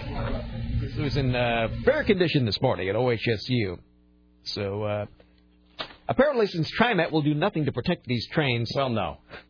No, I mean, because why would the- you? Our, our statistics prove there are very few incidents. That's, and by the way, we will find your uh, sailor after they kill you because we have cameras aboard, and that's the way we do deal with crime on the max. Well, why would I mean really? Why would they bother to protect? That's just throwing good money after bad. You Yeah. know what I mean? Yeah. Really, honestly, I mean those things are just freight freight expresses to hell anyway. When you see Gresham, you know what you're in for, don't you? You just buckle yourself in. The time is now. Is it? Um, I mean, well, I was just going to say the time has come for Max uh, Max riders to really arm themselves against against the menace. Many of us do. Against the. Really? Oh wait, is that little disinformation? Are you trying to throw people off the scent? Yes, yes, yes. Okay. All right. Uh, well, let's see. Let's get this, and then we'll take a break. Hi, you're on the Rick Emerson Show. Hello.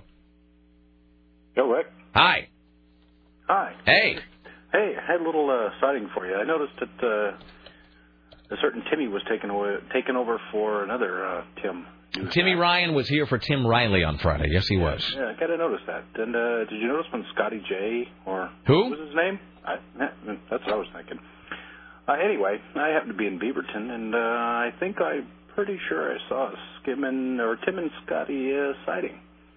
It was a well-groomed. Uh, Wait, let's oh, let's stop. Let's back up here. Is this um is this the beginning of some sort of like an amuse like a joke that you've created for us? No, I don't think so. All right, I- because you're I- telling it in sort of a stylized, sort of very suave, impressed with yourself fashion. So I'm just saying, Rick, I have a little story that I Well, think you I- may find alluring and interesting. No, I just thought it was odd that uh, Tim, for basically no All right. reason, disappeared after Scotty kind of disappeared, and I don't even know what we're talking about. People take personal days. Tim had to take a couple days off. What are you? took Who? a couple days off, and you kind of, you know. Uh, But you saw you saw who where? I saw. I'm I so think- confused. I think it was Tim and Scotty. Somebody. Tim who, sir? Tim who?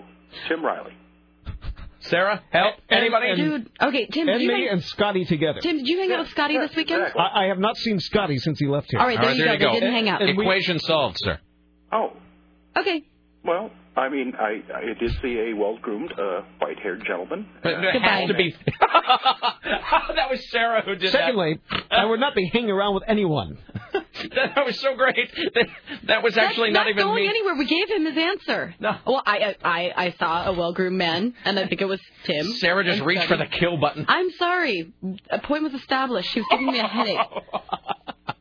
Well, you are Portland's best drunk. I would not be anywhere with anyone. With anyone. Well, I could have told At him all, that. ever. The best part was so uh, well blood, groomed, uh, it was like he had a thesaurus and just wanted to use all of his words during this one call. And then even after we said, "Well, no, that wasn't him," well, okay, and then he just resumed the story at his like stopping point. Just started the story from where he was. The best part was Sarah. I could see her just reaching for the kill switch because I was trying to sort of talk him down, like, "Well, sir, I don't," and Sarah just, "Bye, bam, done."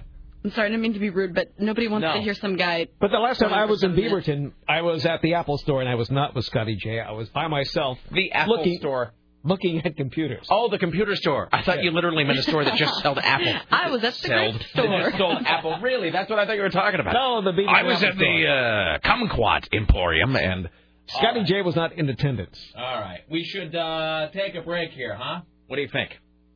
Let's do it. All right, take a break here. Come back with more from Tim Riley. Maybe that guy can call all the time. We should have that guy call every five minutes with his most tedious observations. I'm sorry, I'm doing that thing where I make fun of the caller afterward. What can he do? Uh, let's see. Coming up later on, Jim Root, Peter Carlin, top five. More from Tim Riley around the corner. Plus, we'll get to the sordid Scott Daly uh, bathroom story. You stay there. It's the Rick Emerson radio program.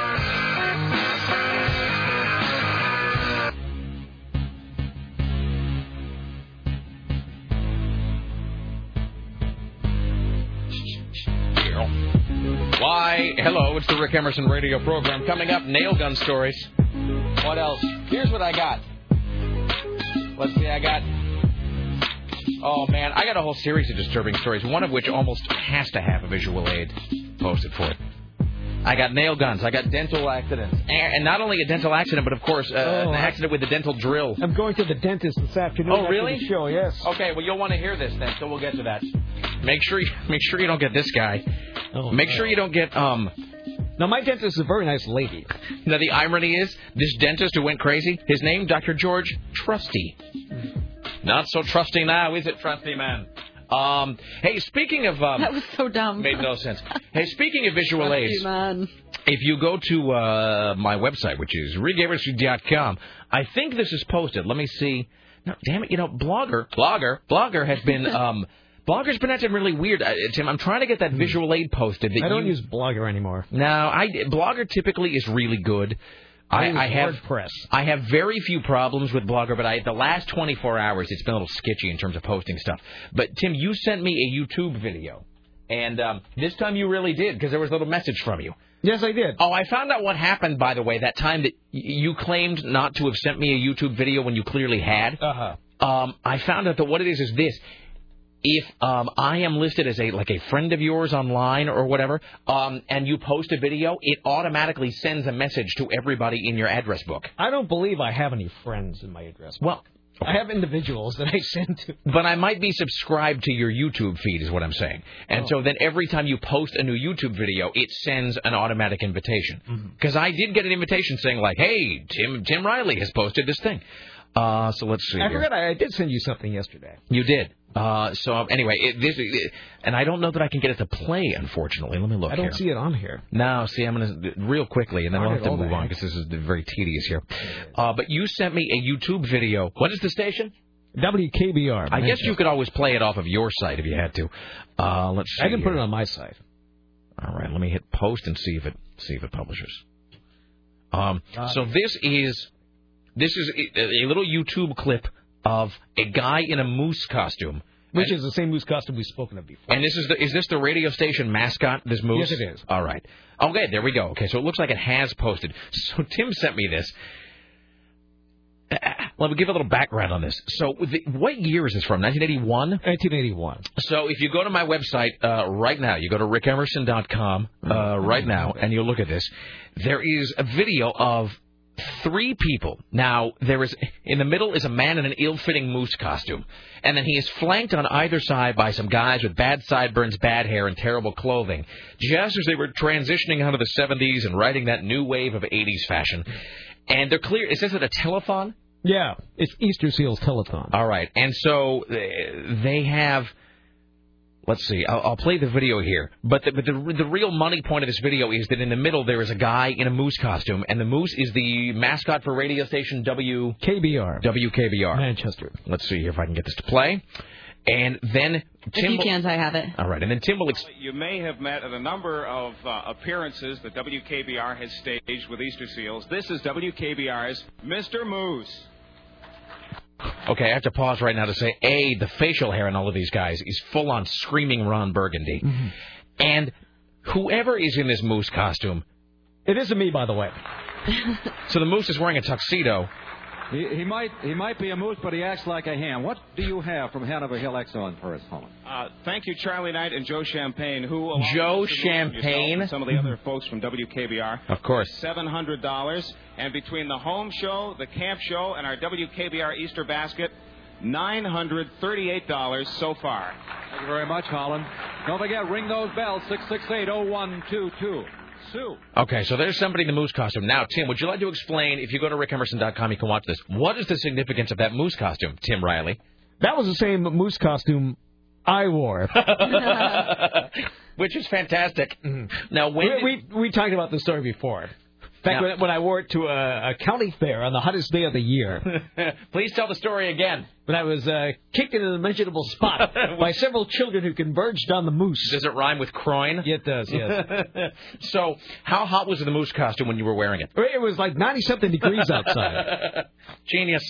And so this is not you because you left the station the previous year, but Right, this is the same moose costume. That is the same moose costume that I was wearing. I have to ask this: How did you find this YouTube video showing the moose? Please tell me you weren't just like YouTubing the words moose costume. I I think I, I was looking up where I was looking up something or other. I was looking up uh, some former PDs Right. that I worked for, and that is my former PD. All right. Wait, now, what was his name? Holland Cook. Holland Cook. All right. So you did not work for Joe Champagne. No. All right. And the, the guy right next to him is Bill Morrissey, who was a morning man of WKBR for something like 30 years. Of course, back when those sorts of things were possible.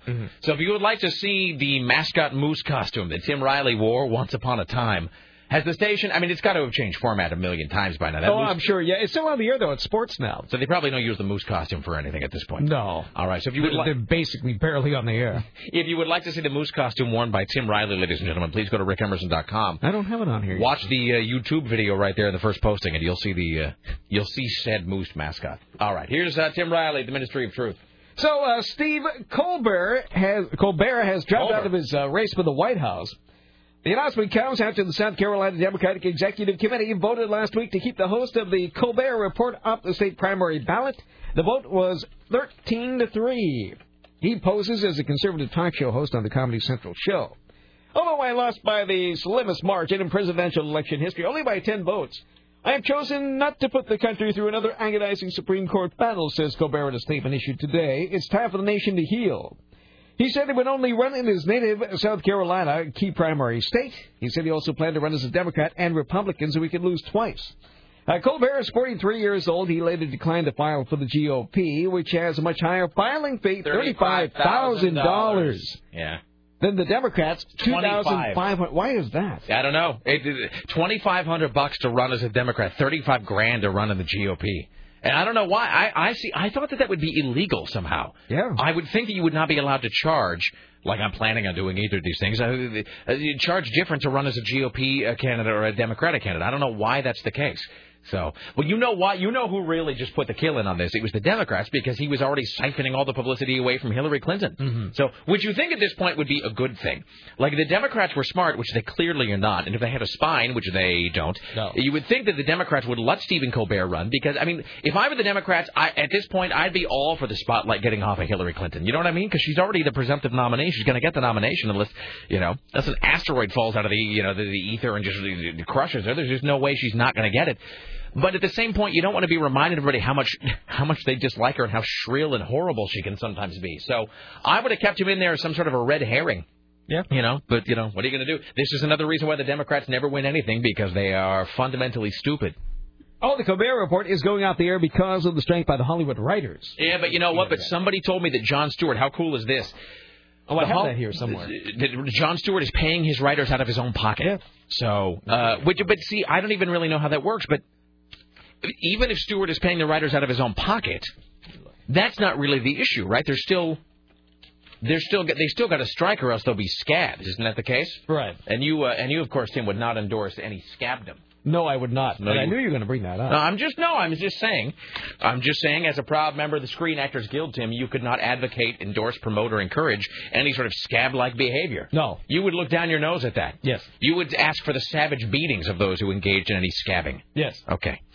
And, there have been others who would engage in, in, in strike breaking and, and try to get rid of unions.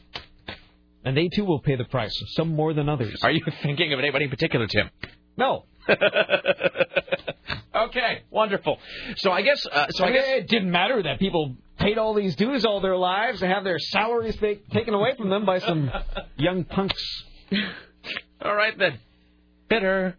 Uh, meanwhile, yes, Hollywood writers are on strike. Uh, Bernard Lekowick uh, writes for the daytime soap opera The Young and the Restless. He said the writers aren't asking for very much. The strike will go on until the producers decide to bargain with us seriously and until we get a good contract. If they make money off our product, we get some of it. Eight cents is what we were asking for on the DVD sales. That is less than what it costs to make the box, which carries the DVD. So there. I just feel so sad for the writers because the Writers Guild is known just to be the most pointless and impotent union of all of the entertainment industry unions. I mean, they're probably more powerless than the IBEW, which was our union for a while. I mean, the IBEW did jack and squat. No way. They gave me a fat check a year later. Me too. See, but I never got anything. Why did we ever figure out why that because was? you made a decent salary, and Tim and I were like scraping pennies together. Oh. Oh, you made a decent salary, did you? no. See, I just tried to trap him, and he did. Listen. Well, how, how do I know? I mean, all I know, look, I mean, in radio, I suppose it's all relative. I will say this. I remember when I was unemployed, how my schedule was filled with all of those job interviews that the IBEW sent me out on. It is not a job shop. That you, I'm just saying. Neither is SAG I'm- or the Writers Guild. Pick yourself up by your bootstraps. Maybe you have been hanging out with Scotty. Uh, I think so. maybe. I don't know. Secret house talks. I mean, I guess it's I guess it's all relative, but no, I mean I love uh, you know anyone who gives me a, a check when I was like I needed money more than anything, and there's like here's nine hundred dollars. yeah. I just I open up the mailbox I got sometimes. more than that. Some sometimes I sometimes there's a check, sometimes there isn't. Um, but I know Harry Shearer just constantly goes on about the Writers Guild and how it's just like the most pointless, uh, it, it just neutered union on planet Earth. Well, that's Earth. Harry's opinion. neutered union. I don't know. That's awesome. I just saw him bitching about it on uh, Dinner for Five one night, so I don't really know. All I know, as I said, is that the strike is being run by a guy who used to write for Futurama, so I feel like I, I kind of have to root for them just because of that. Uh, so this writer offers up uh, the NBC hit series Heroes as an example where writers will make no money off the reruns, but the producers and actors do. The creator and writers of Hero don't get any residuals at all because Heroes is not rerun in prime time. It's only rerun on the internet. Viewers have watched those in rerun tens of millions of times, and the writers have earned nothing off of their work. All right. Uh, Jay Leno says he supports the striking writers. He has lousy writers. They, they, uh, he dropped off some boxes of donuts. Thanks, Jay. And uh, Sure, they'd it- rather have that than money. I know. I think your average writer makes about 30 grand a year, something like that, you know, when you average it all in, how many there are. I mean, there are a few highly paid writers like mine, but uh, other than that, you know, most of them don't do that well. Really, what an unfair world it is if Jay Leno's writers are highly paid. I mean, thirty thousand in L.A. isn't very much. No, no, not at all. Well, no, that's below the poverty level. Yeah. I mean, uh, in fact, if you have, if you are married with two kids, that is in fact less than half of what they say it takes you to, takes Oh, you to live know. there. So, just a bitter, sad shake of the head. All right. Uh, the Portland band, the Decemberists, have canceled the rest of their fall tour because a member is sick. The band posted a notice on this website but didn't say who is sick. The band says there are no plans to reschedule the shows. The Decemberists have been touring hard since their last release, The Crane Wife, uh, to critical praise. But the band says its ill member has been sick for some time, and the latest round of dates show that the illness is worse than thought. Among the dates canceled are shows in New York, San Francisco, Los Angeles, and Portland. Well, you know, this is the band that somebody stole their instruments out of it. Yeah, they've just had the hard Exactly. luck. You know, that never stopped Meatloaf from performing. That man goes on stage, no matter how bad his voice is, no matter how he's unable to carry a tune, no matter how poorly his uh, memory Yeah, serves well, if they're canceling their whole tour, tour because somebody's sick, it has to be pretty serious. I suppose. Let's all speculate now what it might be. I've actually been trying to find out on the internets because they uh, they canceled it last week, but they won't specify who it is or what's wrong with them. Well, now, what is it? How long was the tour supposed to run? I mean, how long? uh, Were we talking months? It was a big tour. They were going to do. Um, they did two back-to-back nights. So they're going to do. I think it was called the long and short of it all. And so they do one night where they play all their long songs, Right. and then the next night they play all their short songs. That sounds reasonable. All right, then. Well, So it sucks. I have a lot of disappointed friends. all right, well, okay. Here's Tim Riley. Well, they found some uh, missing hiker who came here all the way from Nevada and decided to go for a hike without food, water, flashlight, matches, anything really.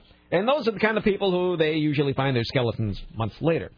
This guy uh, lucked out because they found him using his cell phone. Yesterday afternoon, Eric Mitchell called the authorities. He said he was lost, well, up to three hours, and he couldn't find his way to the trailhead at Serene Lake in Clackamas County. Yes, no food, water, matches, flashlight. He was wearing a flannel shirt and blue jeans and hugged his dog for warmth. They find uh, him and the dog early this morning. You know, I, I, in cases like that, I always root for the dog. Always. I always root for the dog just to stay alive on his master's idiot body.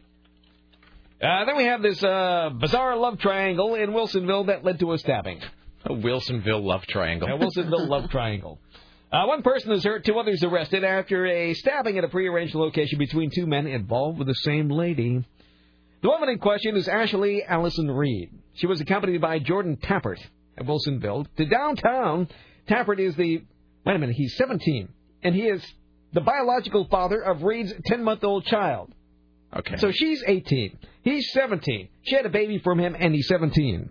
And the child is 10 months old. Wait, hold on. This is quite a success story. Oh, I'm- they're, they're probably on their way to ride the Max to Gresham before they were seriously interrupted by a stabbing. What a what a life you've made for yourself already. Life from Clackamas County. I'm confusing this with another story about a 17 year old. Okay, so So let me put one over here. downtown in Okay, Wilsonville. So let's. I don't even know what where downtown Wilsonville is. I mean, I know it's downtown. Haha. So I- Wilsonville is uh, where Fry's is. Yeah, but is, but you know what I was just going to say? The only place in Wilsonville I know is Fry's. Mm-hmm. I actually realize that now. There's Uh, a truck stop too, I think. is there? There you pass that snooze in where apparently people sleep on sheets of plastic that they brought from home. Uh, and clutch a gun as they drift off into a stupor. Uh, I, I take two. I ex- take exit 283. I go to Fry's. I do my business. I get back on the highway. I go home. So I have never spent any time wandering the apparently mean and vile streets of Wilsonville. All right, so let's back up. Yeah. So who are the three people involved? Who are the three spheres involved So in this we triangle? have Ashley Alice Reed. Ashley. How does she spell it? A S H L Y and Alice is spelled some strangely A L Y C E. Oh, this, see, you know it's trouble right there. They've misspelled Children of hippies. Seriously, children of hippies who She's spell. 18. Now, she's the, uh, one of the oldest ones involved here. And her husband, the father of her child, is Jason Tappert, who's 17. So while in downtown Wilsonville, Reed and Tappert come across Mark D. Pill, who's 18. And Joey DeLips. Uh, he Frank into chin. Now, he had been involved with Ashley Reed romantically during a period of separation between Reed and Tappert. I think in Wilsonville, romantically is that's sort of a relative concept too. Well, it, this gets better. The relationship reportedly ending when, with Pill after it was discovered that he is a registered sex offender. Yeah. So deputies report words were exchanged between Tappert and Pill. And the men agreed to meet in the parking lot of the Wilsonville Library to settle their differences. you, me, the Wilsonville Library, high noon. Mm-hmm. So, I guess they, they got out their lances. And uh, during this ensuing altercation, a knife was involved and Pill was injured in the arm. He drove himself to the hospital. Reed was present at the altercation. She was later arrested, taken to Clackamas County Jail, charged with assault and menacing. Her bail set at twenty-two thousand five hundred dollars. And if that was a weird little inflection there. Yes, it was. Okay. Uh, Jason Tappert, the father, who apparently was Proud father. Mm, at 17, was arrested and also taken to Clackamas County Jail. He's booked for attempted murder and his bail set at 250000 And the knife was thrown into the Olympic, uh, the Willamette River. To be to where it's going to be confused So what happens thousands to his of other child? knives. What happens to his 10-month-old child? I don't know. Maybe should be given away. In some sort of a some sort of a At raffle. To, the, to the 99th person today who buys a copy of The Sims Hot Date Volume 2. Uh, all right, I was going to make a bad Janis Ian joke there when you did the whole uh, father at 17 thing. Uh, Oh, okay, forget about okay, that. but so the the just and of all the places to fight in the, in the parking lot of the Wilsonville Library. I'm not sure where that is. Well, how big could the Wilsonville Library? But just a bunch of Danielle Steel and Field and Stream. Mm-hmm. Uh, so this is actually not from there. This is from Florida. Teen suspected of beating another teen on head with axe. And then it, it- here's what sure we've got. this isn't a Max ride. No, it's not. Uh, but these are exactly the sort of people who would be on the max were they here. This is sort of the Gresham of Florida. 17-year-old with a 10-month-old child. Well, here we go. A 17-year-old beat another knee, uh, another teen in the head with an axe after he discovered his friend was dating his mother. Police said today. Dude, your mom is hot. Uh, Dane Simons turned himself in Sunday afternoon and was arrested in charge of attempted homicide. He is charged with beating Jody Ross, age 19, in the head with the bladed and blunt sides of an axe. I wonder if he alternated, like back and forth, a little bit of blade, a little bit of blunt. Leesburg police responded to a 911 call for help at 5 o'clock. They discovered Ross on the living room floor with a cut to the left side of his fade, face and blunt force injuries to the back of his head. Ross lost consciousness during the attack. Simon's mother, 35, told police her son was angry because she was dating the victim, a close friend of her son's. That's great. That's wonderful. Fantastic. All right. Uh, by the way, you're listening to KCMD Portland. Shall we just plunge boldly ahead here? I have another story from Florida. Excellent. From where, Tim? Uh, Florida, Orlando. All right, now I'm just going to let Sarah get this. She's behind me. I'm not behind. Uh, we'll do this, and then we'll uh, do some other things. A Central Florida man is accused of punching and attacking a dead body inside an open casket during a funeral. Wake up! Timothy Cleary of Apopka walked into the Harvest Baptist Church in the Parramore neighborhood of Orlando and attacked the body. Orders at the funeral that attacked Cleary, while others called 911. When officers arrived, they took Cleary into custody at the church. He faces several charges in connection with the incident. A public defender wanted Cleary held for a mental evaluation, but the judge uh, set his bond at $350. 350 whole dollars. that is the yearly income. Mm-hmm. The motive for the alleged attack is not known. I'm digging up. Thank you. Three hundred and fifty dollars for savagely beating a body. God, life really is cheap there, and death. This world is effed, man. It is. this world is really effed. Uh, well, we got some other things coming up. Let's do Tim. Let's do one more, and then I'll read you this dental story, and then I think Oh, we got oh. Jim Roop coming up here in a few. Okay. Well, I want to set the bar pretty high so that you realize you, you know, in a relative sense, don't have anything to be worried about. Now, if I can ask, is it just a cleaning or something? No, I'm having a uh, a new crown put in. All right. It's it's one of my wonderfully uh, mercury-filled teeth that's that's uh, playing uh, several stations in my head, and it's breaking my teeth in a million places. One of your teeth that was put in during the czarist era? Yes. Basically. they were just melting down old Pontiacs? All right. Hello, comrade. We will melt down this plowshare, make into filling. Uh, I believe that's probably... Is that Jim Roop, Richie Bristol? I think we we'll should get to him immediately. Well, he's...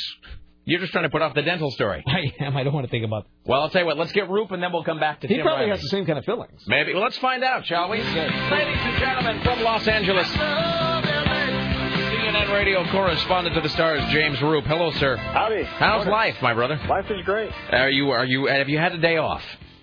Oh yeah, I had uh, Thursday and Friday off. Excellent. Okay, so the, uh, I have to ask this: It's it's required by law. How are the fires?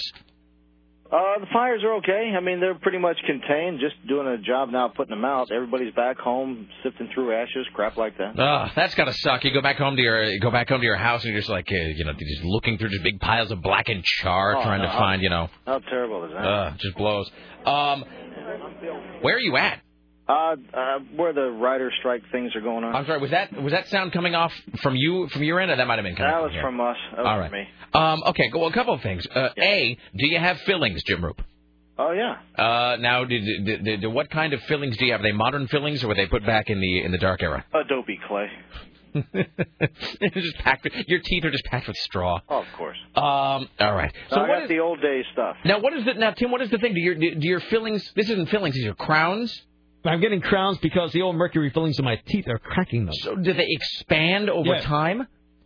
Well, apparently they crack the the teeth around them. How does that happen? I don't know, but it's happened frequently. This is like my fifth one. Now, I hate to keep, I hate to dwell on dental discomfort because I know that it's it's one of those things you don't like to think about. But so I would be curious to know the mechanism for that. I wonder if that's sort of like an ice cube tray thing where you put the water in and then you freeze it and it sort of grows larger over time. Well, the mechanism is it's replaced, and then you're socked with a one thousand dollar bill for each one. That's the mechanism. The mechanism is the hand. And then you fill out a check. That's the end of the mechanism. It reaches into your wallet and extracts whatever remains of your savings. Job over. Um. All right then. Well, sorry about it. Now, do you feel the cracking when it happens? No, but but you can feel if, if it spreads too much if you're drinking a liquid. Uh huh. You can feel it like go down the middle of Oh, oh, that oh. oh, so if you're drinking like an ice cold liquid, yes, and you, and your fillings are cracking your teeth, mm-hmm. the liquid will just pour in around the filling. Yes. On now does that go on to like into a, your gums. right? Oh, Yeah. oh, that's But it hasn't gotten that bad yet. But they showed me a picture of it. You, you know they do that. Of course. They stick this. It, it's the most disgust. I, I can't believe this is my mouth. It looks gross. it's like one of those things they would show you in science class. Here's the surface of the human skin magnified nine thousand times, and it, it, it It looks like you know a dinosaur from the La Brea tar pit. I, don't believe that this is the inside of my mouth. I, re- I totally remember them doing that too. That here is here is your face under an electron microscope, and I mean it looks like one of those scrubbing bubbles commercials where there's just all kinds of things with big googly eyes and fangs sliding around. TV is please turn it off. That's like when Sarah and I did this colonoscopy, not a colonoscopy, a uh, colon cleansing thing. And they were like, "Would you like to see the the contained the the contents of your of your intestines on a huge screen?" No, please. Here it is. You know, and there's no time to turn away, and that's just burned onto your eyes forever. Jesus. All right. I'm sorry, Jim. How are you? I'm so fine. Hey, couple good news though. You guys got Joe Torre down there. Yeah, yeah, that is good news. So the- Uh, the they- problem is though, I, I don't know that the McCourts are going to spend any money. That's a that's a problem. Well, I mean, because there's that thing where you know he took the, the what what ever an average of every three years he took the Yankees to the World Series. Even I know that, and then and then he, you know they said, hey, how do you feel about a pay cut? You know, which of course is you know I thought radio was the only field where that happened. Look, you're doing a great job. Could you do it with fifty percent less? Yeah. I uh, no. You know, ah, and- great, wonderful, thanks. And, and Torre at the news conference tried to, you know, try not to call his bosses cheap, but he, you know, basically said, "We're going to take the money we have and fill the gaps and the holes." okay, great. Fantastic. You know, why don't you fill Tim's teeth while you're at it? About how much money you got. Jesus. Um, and then, so I guess did the, the writer's strike is that officially? Uh, so is, it- is it It's happening now? yeah, It's down now. Here's a dumb question: Do they pick it or do they just not go to work? No, they pick it. They, they walk around. Le- Okay, I have Although to. I, I asked one of them this morning, I said, you know, for writers, those are those are not very creative. Songs. I was just going to ask that. I was actually, you are a mind reader. I I was, got a big fu from one of those guys. I was just going to ask if the Writers Guild, when they strike, if their signs are really interesting and creative. Not at all. It just says it says Writers Guild on strike. That's it. I said you can't put any rhymes together against the producers or something. I No. mean, come on, give you do it in iambic pentameter. Here you go. It's in nothing but you know. I'm gonna, I'm gonna, I'm gonna speak to you now solely in like, uh, you know, do, dodactic or you know, which is some weird, or or just make it in a limerick at least. You know. um, has anybody pointed out to these guys? And again, I, you know, I, I have no dog in this fight, as they say. Uh, I know that the strike is being organized by a guy who used to write for Futurama, so I feel like I got to root for him. But has anybody pointed out that simply Um, logistically, oh, and then I have something to ask you about this. Logistically speaking, that this is a bad time for these guys to go on strike because there's just so much reality programming now that the networks can just tell them to get bent. Well, that's what's going to happen. You'll see if this goes on and, and long enough to where the the shelved programs, the stuff in the can, when they run through that, you'll see more reality shows, you'll see more game shows. But remember, a lot of those uh, game shows you'll see a lot because a lot of the game show writers aren't in the union. The only one I think that's going to be affected is Jeopardy. That's a union signatory uh, uh, uh, game show. The Right. rest of them, the writers aren't in the union. So I, I think you're going to see a lot of game shows, uh, the reality shows that employ writers that aren't aren't union writers. Uh, it's it doesn't make any sense really for these guys to walk like this. I I think it makes better sense to to give the producers lousy scripts to work with and say, look, pay us more, we'll give you better stuff. Yeah, I mean, I uh, I am not. I can't remember if I'm a member of the Writers Guild or not. I think I might have been at one point. Yeah, so was I. I, ca- I this is, that's how much that union did for me. I can't even really remember if I'm still a member of the Writers Guild because I I had have uh, what they call, you know, the uh, the withdrawal. I, I didn't, I what's the honorary or honor, honorable withdrawal, whatever that is, so I don't have to pay dues because I'm not working as a writer. I think I think that, was Tim's thing with SAG. I think we're like Tim was a member, and then of course after a while it was like, well, since since there's no actual acting going on, since there's there's since SAG, you know, there's like no actual there were no actual jobs had uh, that it just sort of lapses or something. Maybe that was my thing with the Writers Guild. I can't remember. Um, it, apparently though, I'm reading this now. You read this? Apparently some what? It didn't take long for this to happen. Some some guy who was striking. Has already been run down by a car. Where in New York? Or like your first response is laughter. In Los Angeles, this is uh, from the AP. A writer was struck by a vehicle and injured in front of Sunset Gower Studios today. Um, Linda Bernstein, writer, told reporters, "quote It just plowed into this guy." So, um, so Yeah, there you go. I'm sure it did. Um, Probably a producer. Probably. Um, so Hollywood. The guy was blocking the driveway. Eh, who knows? Now, is it? Now, here's a dumb question. Are there? And I would like to offer my services for this right now. Are there such things as scab writers who get brought in? Man, you don't want to do that. Now, why not? I mean, there were some that were talking about it. Um, there was some sort of hoo-ha here uh, at one of these film festivals, the AFI Film Festival. A lot of independent writers were out here, and they were saying, "Well, you know, we we're not in the union. We we're, we can write. If you if you do that, you will never write again. Yeah, but, you, you know. won't. Once this contract is over, forget trying to get in the union. Forget trying to get a script sold. It won't happen. So is I mean, that? it, it will be that nasty. So is that that they will they will be taking names and there will be a retribution? I think so. Yeah, I Th- think it's not like driving a garbage truck. I mean, there's there's way too much. There's way too many people that want to write that will that will go ahead and pick it. See, You know I'm I would, but see, I would think that the again, it doesn't it really matter to me. I'm not a writer, but I I would think that the studios would be all for that. I would think the studios would just say, well, f you. Uh, for every one of you guys on strike, there's a thousand people out there who are talented, who are, it's hard to get a foot in the door. We're just going to hire them to help with Uh, you that's just radio. that's just the radio no. industry. Only No, some people that do that, man. No, it really is. Everybody else goes, well, let's let's let them walk for a little while. And radio, nice. Hey, next. exactly. Let's see. Do we have an intern around here? Yeah, that's right. That's exactly how that Yeah. works. All right. Uh, all right. Exciting weekend. Uh, I had not. No, I, I was kind of sick over the weekend. Well, you should, uh, you know, I'll tell you this, then. If you didn't have an exciting weekend, you should extend your congratulations to Sarah Dillon, who. Oh, don't be a jerk. I'm just saying, it's something to be proud of. You got a little trophy. Uh, you won something too. I won something too, but there's a magazine up here called Barfly Magazine, which is a magazine about Portland nightlife and so forth. And their annual awards were last night, and Sarah Dillon, and I am not making this up, Sarah Dillon was voted in all of Portland. And let me tell you this. Portland's a drinking city. There's a lot of drinking. As you know, Jim Roop, you've been here. You've consumed alcohol here. There's a lot of drinking that happens in this town. I was forced to consume. it. Uh-huh. You, know, you know, you had to. It's part of your investigative journalism. Absolutely. Um, Sarah Dillon last night was awarded the title, quote, of best drunk in Portland. Wow. So I mean, there's Yeah. some stiff competition what, for that. what, what, what's the criteria? I mean, it's like that's described. It's like your best drinking buddy, person that you like to go out with. Okay, so you did nothing rude. You're you're just a good drinker. You have a good time. You're happy. You're not a. That's how we're spinning it. Yes. That is not how. That is that is what it is, Jim Roop. That is what it is. Okay. That All is right. what it is. Now, to be fair, it actually the, the description actually does say, you know, uh, can throw down without throwing up, and is great to hang out with at a bar, and knows, you know, the you know whatever the the hot spots. Uh, but um, whatever it is. Uh, But, and Rick won uh, most likely to be famous someday. Yes, I did. Most yes, likely to become famous at some point in a ill-defined future. So, which of course that's like winning the uh, the best new artist award at the Grammys. I will of course now do nothing. Yeah. I will never again do anything. No one will ever. And by the way, it should be noted that I was walking around last night and, you know, just, you know, you have the everybody did ballot and you're filling it out or whatever, and and if you were if you were at this award ceremony, there was a lot of people there, but if if you were nominated, they gave you this sort of like you know, like a sash, you know, like one of those dumb Miss America sashes or whatever. And it said like, you know, nominee for 2007 award. So Sarah and I are walking around with our like gay looking sashes on, and a guy says, "Who, you know, what are you nominated for?" And I said, uh, I said, well, I'm nominated for most likely to, you know, to become famous. And the guy goes, well, who are you? so there you go. So I mean, that's either good news or bad news. So it's either an accurate award or an award which I've. it's not who I am, it's who I'm going. It's to who I'm gonna be, brother. That's right. Yeah. So Have another drink, buddy.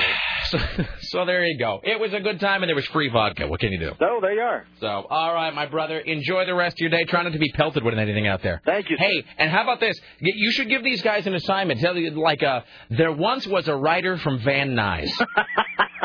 there you go, and just have them, you know, and just, just have them work with that a little bit, just for their own amusement. Well, today they're kind of ticked off. Nobody's in a good mood today, so I'm gonna, you know, especially after say, "Oh, it's not very creative sign." F you. Oh, okay. Well, here's the thing, and again, Maybe tomorrow. Don't and- and please, and I don't mean this with any sort of sarcasm.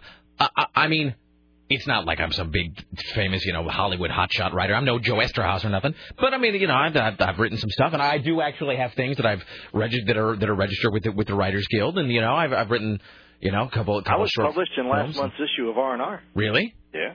In what? For, in what capacity? You never told me this. In what capacity? Uh, I was uh, I was guest columnist in the the uh, October fifth uh, R&R. You bastard! You never told me. Now I have to go find it now. Eh, so what? Oh, that's all right. You know, they profiled me, and I took it home and stuffed it in my box, my box of radio stuff. I keep all that stuff. Yeah. Well, in any event, um, so you know, I got a, you know, I got a couple things registered, but I'm still nobody you really know. But I, I do have to say this that, um, I mean, even I know this that in the power structure and the food chain of Hollywood, like writers, right or wrong, and it is wrong, but writers are so low on the power totem pole there. I mean, writers are just at the absolute bottom of the heap as anybody, even really successful writers like William Goldman will tell you this. Which is silly because it all starts with Oh, the yeah. words on the page. Oh yeah, no, I mean, and I mean that as a guy, as again, who have I have written, you know, a, a few things, and uh, you know, and and it's hard, and I do admire anybody who is a great writer. Everybody knows that, but it does seem like it's just in Hollywood. It's you really are trying to do a revolution from the ground up there because writers are just so spat upon in that city. Yeah. So, well, which is a shame, but what can you do? So, all right, my brother, enjoy the rest of your day. We will talk with you soon. Thank you, sir. There you go, ladies and gentlemen. James Roop. All right. Well, I see Tim ran away before I was able to do the uh, before I was able to do the dental story. We'll wait on that. Richie Bristol, can you, uh, you please come to the uh, studio, please? I need to get some sort of a sounder for Richie Bristol. See, do I have anything here? What would a Richie Bristol sounder be? I don't know. I got nothing. No. All right.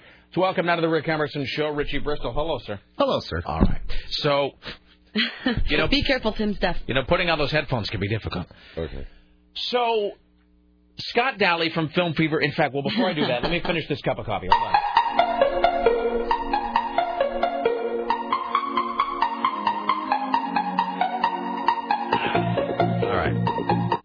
Scott Daly from Film People Radio.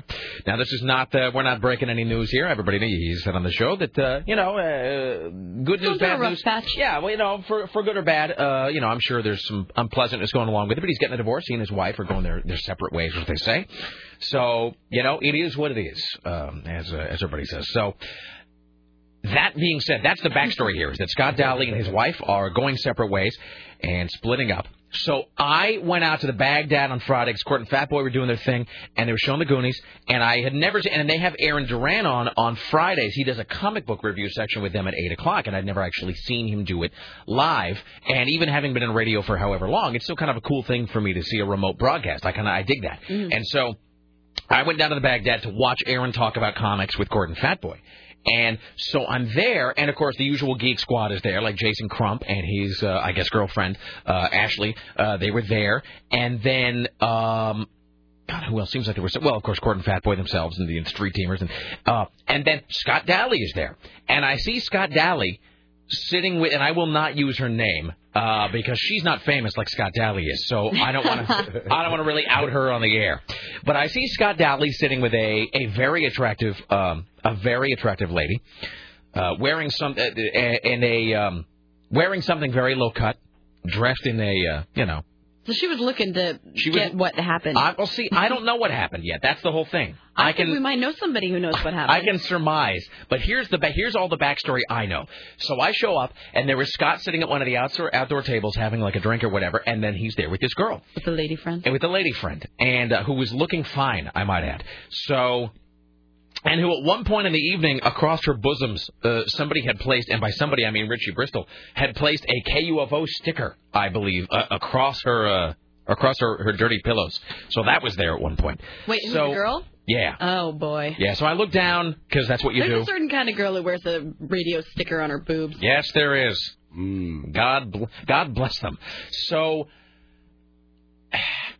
and then we'll get to we'll get to what happened behind the curtain or the door or whatever here in just a second. But so Jason Crump and I are sort of talking about we're talking about movies and we're talking about the whatever, having some conversation about Quentin Tarantino or whatever, and we're you know as as we do. So we're sitting there talking. Scott Daly and this woman who we will call Mary. Scott Mary. Scott Daly is sitting there with Mary, and they're talking. What are they doing? Just having a nice They're they are just chatting. They're just talking. And so she, at one point, uh, the girl with Scott gets up and she goes into the bathroom. She walks inside to use the bathroom, and she is not out of earshot like three seconds. I mean, she has just gone in the front door. Scott and then Jason Crump reaches over and kind of taps Scott on the shoulder and says, "Way to go, you dog! I heard that line." And Scott's like, "What line?" And, and apparently Scott had said something. Um, Scott had said something to the effect of, um, you know, well, hey, after we're done here, maybe if you want, uh, you know, if you want another drink, we can stop someplace else, or something like that. And Jason Crump is congratulating Scott on being a Mac. And so Jason Crump's like, hey, you dog, I heard that line about getting some, you know, way, way to go, way to put the play on. And Scott does. He he does like the worst cover up on earth. Scott goes, "Oh no no no, she and I are just friends. We've known each other for a long time. Oh, time." boy. And Jason said, "No, no, no, come on. You were you're totally putting the, the moves on her." And Scott's like, "No, no, no, no, no." And everybody, it, it, even if this story is true, that Scott Daly knows this woman and knew her before they got married, that doesn't matter because everybody has that friend. And that's always the worst kind too, because that's somebody that you know that you were together with before a long-term relationship. Because then that always puts the thought in the person that you had the relationship with, like, oh, so he cared about her the whole time. Exactly. Oh, that's exactly. bad. There's sort of an Oreo cookie of relationships, where there was the black, then the white, then the black again. Um, so, yeah, so so so Scott is giving this like really feeble uh, sort of defensive, like, no, no, no, no, we're just, we're just friends. We knew each other from the marriage. And Jason says, no, no, no, you know, I, you know, it's very obvious what's happening here. I was I was just commending you on keeping your pimp hand strong or whatever it is they said. And so, you know, we we kind of knew what the deal was. Um, and so then I watched Aaron do his thing, and then I took off. So all I know about this so far, and then Richie apparently knows a little bit more. All I know is that Scott Daly was sitting at an outdoor table with this attractive woman who was, uh, how do I put this? I mean, she was dressed in a, she was not dressed conservatively. No, she, didn't- she didn't look, I'm not going to say she looked slutty, but she did, she looked, she dressed like she was trying to look good. You know what I mean? She was dressed like she was So like trying to me look. today. Yes, exactly like you. she was dressed like she was trying to look good for, uh, you know, for interested parties. So She was looking to get dr- laid. dressed. See, you can say that, but I can't because it makes me look like an ass. Um, but Scott was giving the whole like, no, no, no, no, no, we're just friends, and you know, she's just here, you know, because I'm getting divorced, and so we're just kind of hanging out. We Oh, having she's, a lot of she's time. there for me through a tough Yeah, time. she's yeah, she's being there for me because it's real. It's real difficult right now. You know what with the unpleasantness and all. And I'm like, oh, okay. So Aaron does his thing, and then I take off because Laura and I had plans. So that's all I know about this. So Richie Bristol, please now to tell us the rest of the story. the rest. Well, I was around the corner and we're on on Hawthorne. Right. Basically, this guy walks up and says, "Hey, I want to buy some pot," and blah blah blah. And we're like, as a joke, I'm like, "Well, the only name that came to my mind was Scott Daly." So I said, to As guy- a joke. I said, "He's sitting with this chick on the corner. Go over there and." Look for Scott Daly. He'll Oh, help God. you out. I didn't hear this part of the story. Oh. So I walk over there later and I'm like, Did he ever find Scott? Did they ever find Scott? And they were like, No, they disappeared. And uh, I was talking to Scott, Where'd you go? And, and, and, and this girl, I hear it out of this, the corner of my ear, basically. I guess it's not my eye, but I hear it out of the corner of my ear. She basically says bluntly that he, she took him in the bathroom. Wait, hold on. So what girl was this? That that The low chick, cut girl? the boob chick. So the guy is the guy is over there looking for Scott. Scott can't be found. That they both weren't found. They both weren't found. Okay, and then later, you caught up with them and they both came out or something? Yeah, I, well, they were sitting backstage. Oh, okay. So okay, so they were there, then they were gone, then they were back again. Uh-huh. All right. And so did you ask the girl like, where were you just now? I asked them both, and Scott was talking, and she said, "No, I took him in the bathroom, and blah blah blah blah blah, and I can't say it over there."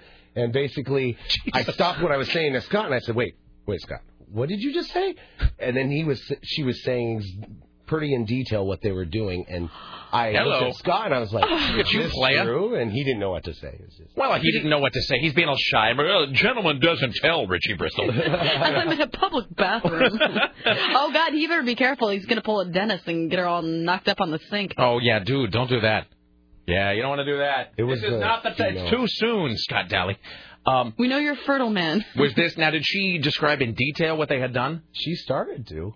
Did he stop her? Uh, Well, what I was going to ask, what I was going to ask is, was there any danger of knocking her up? If you know what I mean. Uh, I have no clue. Okay. No, I mean, did did You mean was there? You know. give us the give us the um the censored version of what happened. Uh, Like you don't. So she told you, and by the way, so she volunteered this to you that she dragged Scott into the bathroom. Yeah, I asked him which one. I've never was. been in the ba- the bathroom at the uh, at the Bagdad, so I don't even really know what that's like. Is it a gender neutral bathroom, or is there a men's room and a, and a woman's room? No, I asked him which one. They said female because they didn't want. There was. They Is it a one stall. person The one bathroom? inside. Well, the it is in the like in the main part of the Bagdad, like the restaurant part in the front, the restaurant Yeah, bar part. they just- Yeah, But I it's a mean, is it- bathroom, but it's always dirty. It's a single it's a single woman's bathroom. Oh, Ugh. that explains it. Yeah, All they right. didn't want. And they it's- but it's- stall. but it's right in the middle of like all the tables. I mean, So there's no way for them to walk in there and walk out without everybody seeing them. I'm pretty sure everybody saw. Look at you. Look at you, Scott Daly, you dog. Uh, all so she said they did a little humpy hump. Basically. See, I wasn't going to say that. I was just going to maybe they were perhaps Sometimes just I feel like I'm just here to ask. maybe it was just won't. maybe it was just heavy petting. That's what I was going to say. Oh, heavy petting is the worst phrase. I like it though. I think it's hilarious. Somebody who was there that night just text messaged me and said, uh, "Those boobs on Mary were doing the full-on Victorian breast heaving." it was very blatant. No, she they were um she's a well endowed girl. She's very attractive, and I mean that sincerely. I'm not try, trying to be snarky about it. She's uh, she's very very pretty, uh, but but is uh, very uh, I'm not gonna say top heavy, but you know uh, is well endowed, large bosomed, and she was wearing something very low cut. Uh, so she she had kind of this hot like uh like leather Tuscadero thing going on. Um, so then so then she and Scott go in the bathroom and they get their whatever on. They get their hump on, and then they just go back out to the table and just sit back down. Yep. Fantastic. All right. Now, this is the part that I'm treading lightly on. Now, someone told me, I don't know if this is true or not. Someone told me that you have uh, what was referred to as video evidence of this. Uh, He has the girl on tape. S- saying all of this? No, she she isn't saying it, is she? What's on tape? I, I shouldn't talk about that. I got in trouble. Oh, I see. Oh, well, do I still get to see it? Uh, it's supposed not to be public. I I see. All right. Well, that doesn't mean Sarah can't watch it. All right. So there you go. I just accidentally stumbled upon it. Oh, darn it! Really? Okay, well that's fine. Okay. Well, that's just as well. I understand. All right. We'll Well, let's not do that. Okay. Let's see here. Um, they're getting all kinds of emails about this from various people. So, all right. Well, good for you, Scott Daly. Way to get back on the horse, as they say. well, there you go. Good time was had by all. I guess it's really. I wonder if this is. I wonder. I'm never using that bathroom again. Hi, you're on the Rick Emerson show. All right, my boy Blue in the bathroom. That's what I'm talking about. Hold on. I it have to. Hold on. No, he said my. What did he? Did you hear what I yeah, just? that was from um. Who's this? Is this Dennis? Old school. This is yeah, it's Dennis. from old school. Yeah, Yeah, but I mean, Boy Blue, Boy Blue. the old Boy old dude. Blue. Uh, see, all right. See, I don't even know. I, is that like the Vince Vaughn movie? Yes. Yeah, as such, You haven't I haven't seen Old it. School? No. Oh, it's hilarious. Sitting on my TV at home. All right. Hello, Dennis. How are you? I'm doing well. I just wanted to give a shout out for uh, for Scott Daly for the bathroom. Nice work, my friend. So vile. The Hey, look, and by the the way, look on I- Sarah's face That's right a good now. point. Someone just, Mr. Daly had the no baby surgery. Oh, that's true. That's Yeah, true. He I- did have the big V that happened a while back. And if it's any consolation, I didn't impregnate my wife in a bathroom. It was in a hotel room at the beach. Oh God. That's just vile. Uh, you're not gonna. This is gonna be one of those hideous things. Was it Sarah? Was it you that you said your parents would point out a hotel when they drove by? Yeah, like that's where you were conceived. We think that is. Oh, it's just I don't know. We were so busy that weekend, humping every which way. Oh, so you God. don't There want was, a, there was a window of opportunity, I guess. Yeah, I don't want to hear that. All right. All right. Thank you. Thank you, guys. Bye. All right. Let's break. So they're well, you know what? I got to tell you, it is we have only ourselves to blame because we were the ones who I think last Friday or two Fridays ago Yeah. were giving Scott the whole. Now's the time for you to go get laid. Go f that ex-wife right out of your system. You know. So I mean, I guess He took it quite literally. mission accomplished, done and done. Jesus. All right. Thank you, Richie Bristol. Thank you. Well, right. Uh, The Rick Emerson radio program. We'll be back after this. Coming up, we have CNN radio. Oh, I'm sorry. We had Jim Roop. We have uh, Tim Riley coming up. Top five and Peter Carlin. He said, "There's the Rick Emerson show. Don't go anywhere."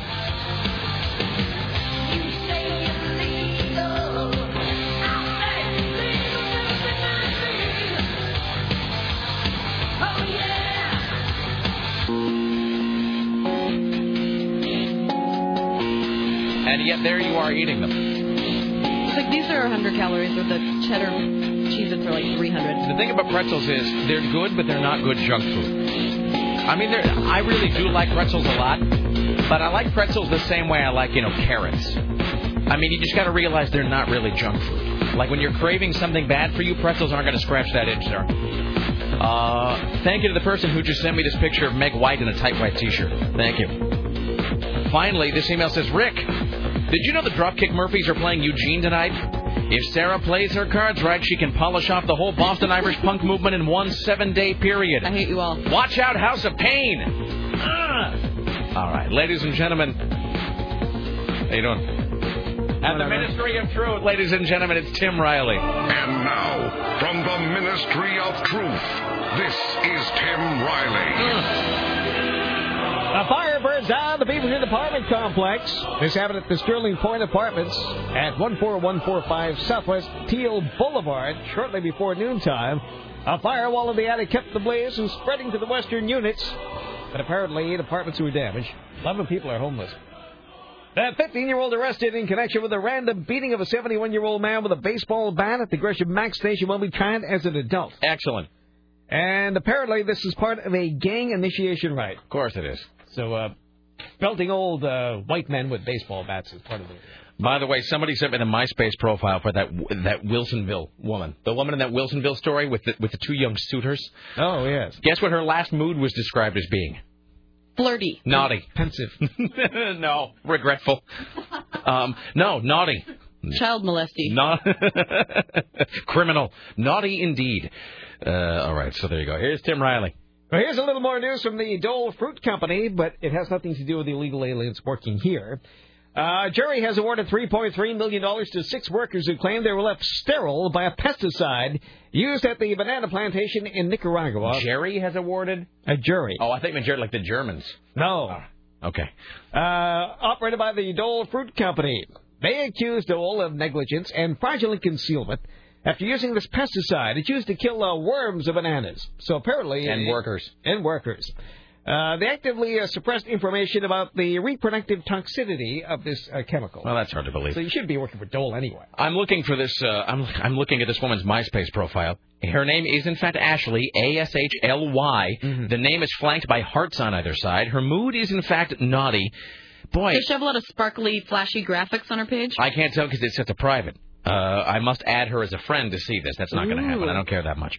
But She might be looking for new friends. Two of them are in jail. She's down two at this point. Um, can I just tell you, and I don't mean to do a whole thing here, but look, I will admit that when I type emails or whatever, that I sometimes will use a smiley face or something if I don't feel like it's if I don't feel like it's obvious that I'm kidding or joking or being funny, I will type a smiley face emoticon. I'm not ashamed of it. You know, doesn't matter. It's just a thing I do. The MySpace emoticons drive me crazy.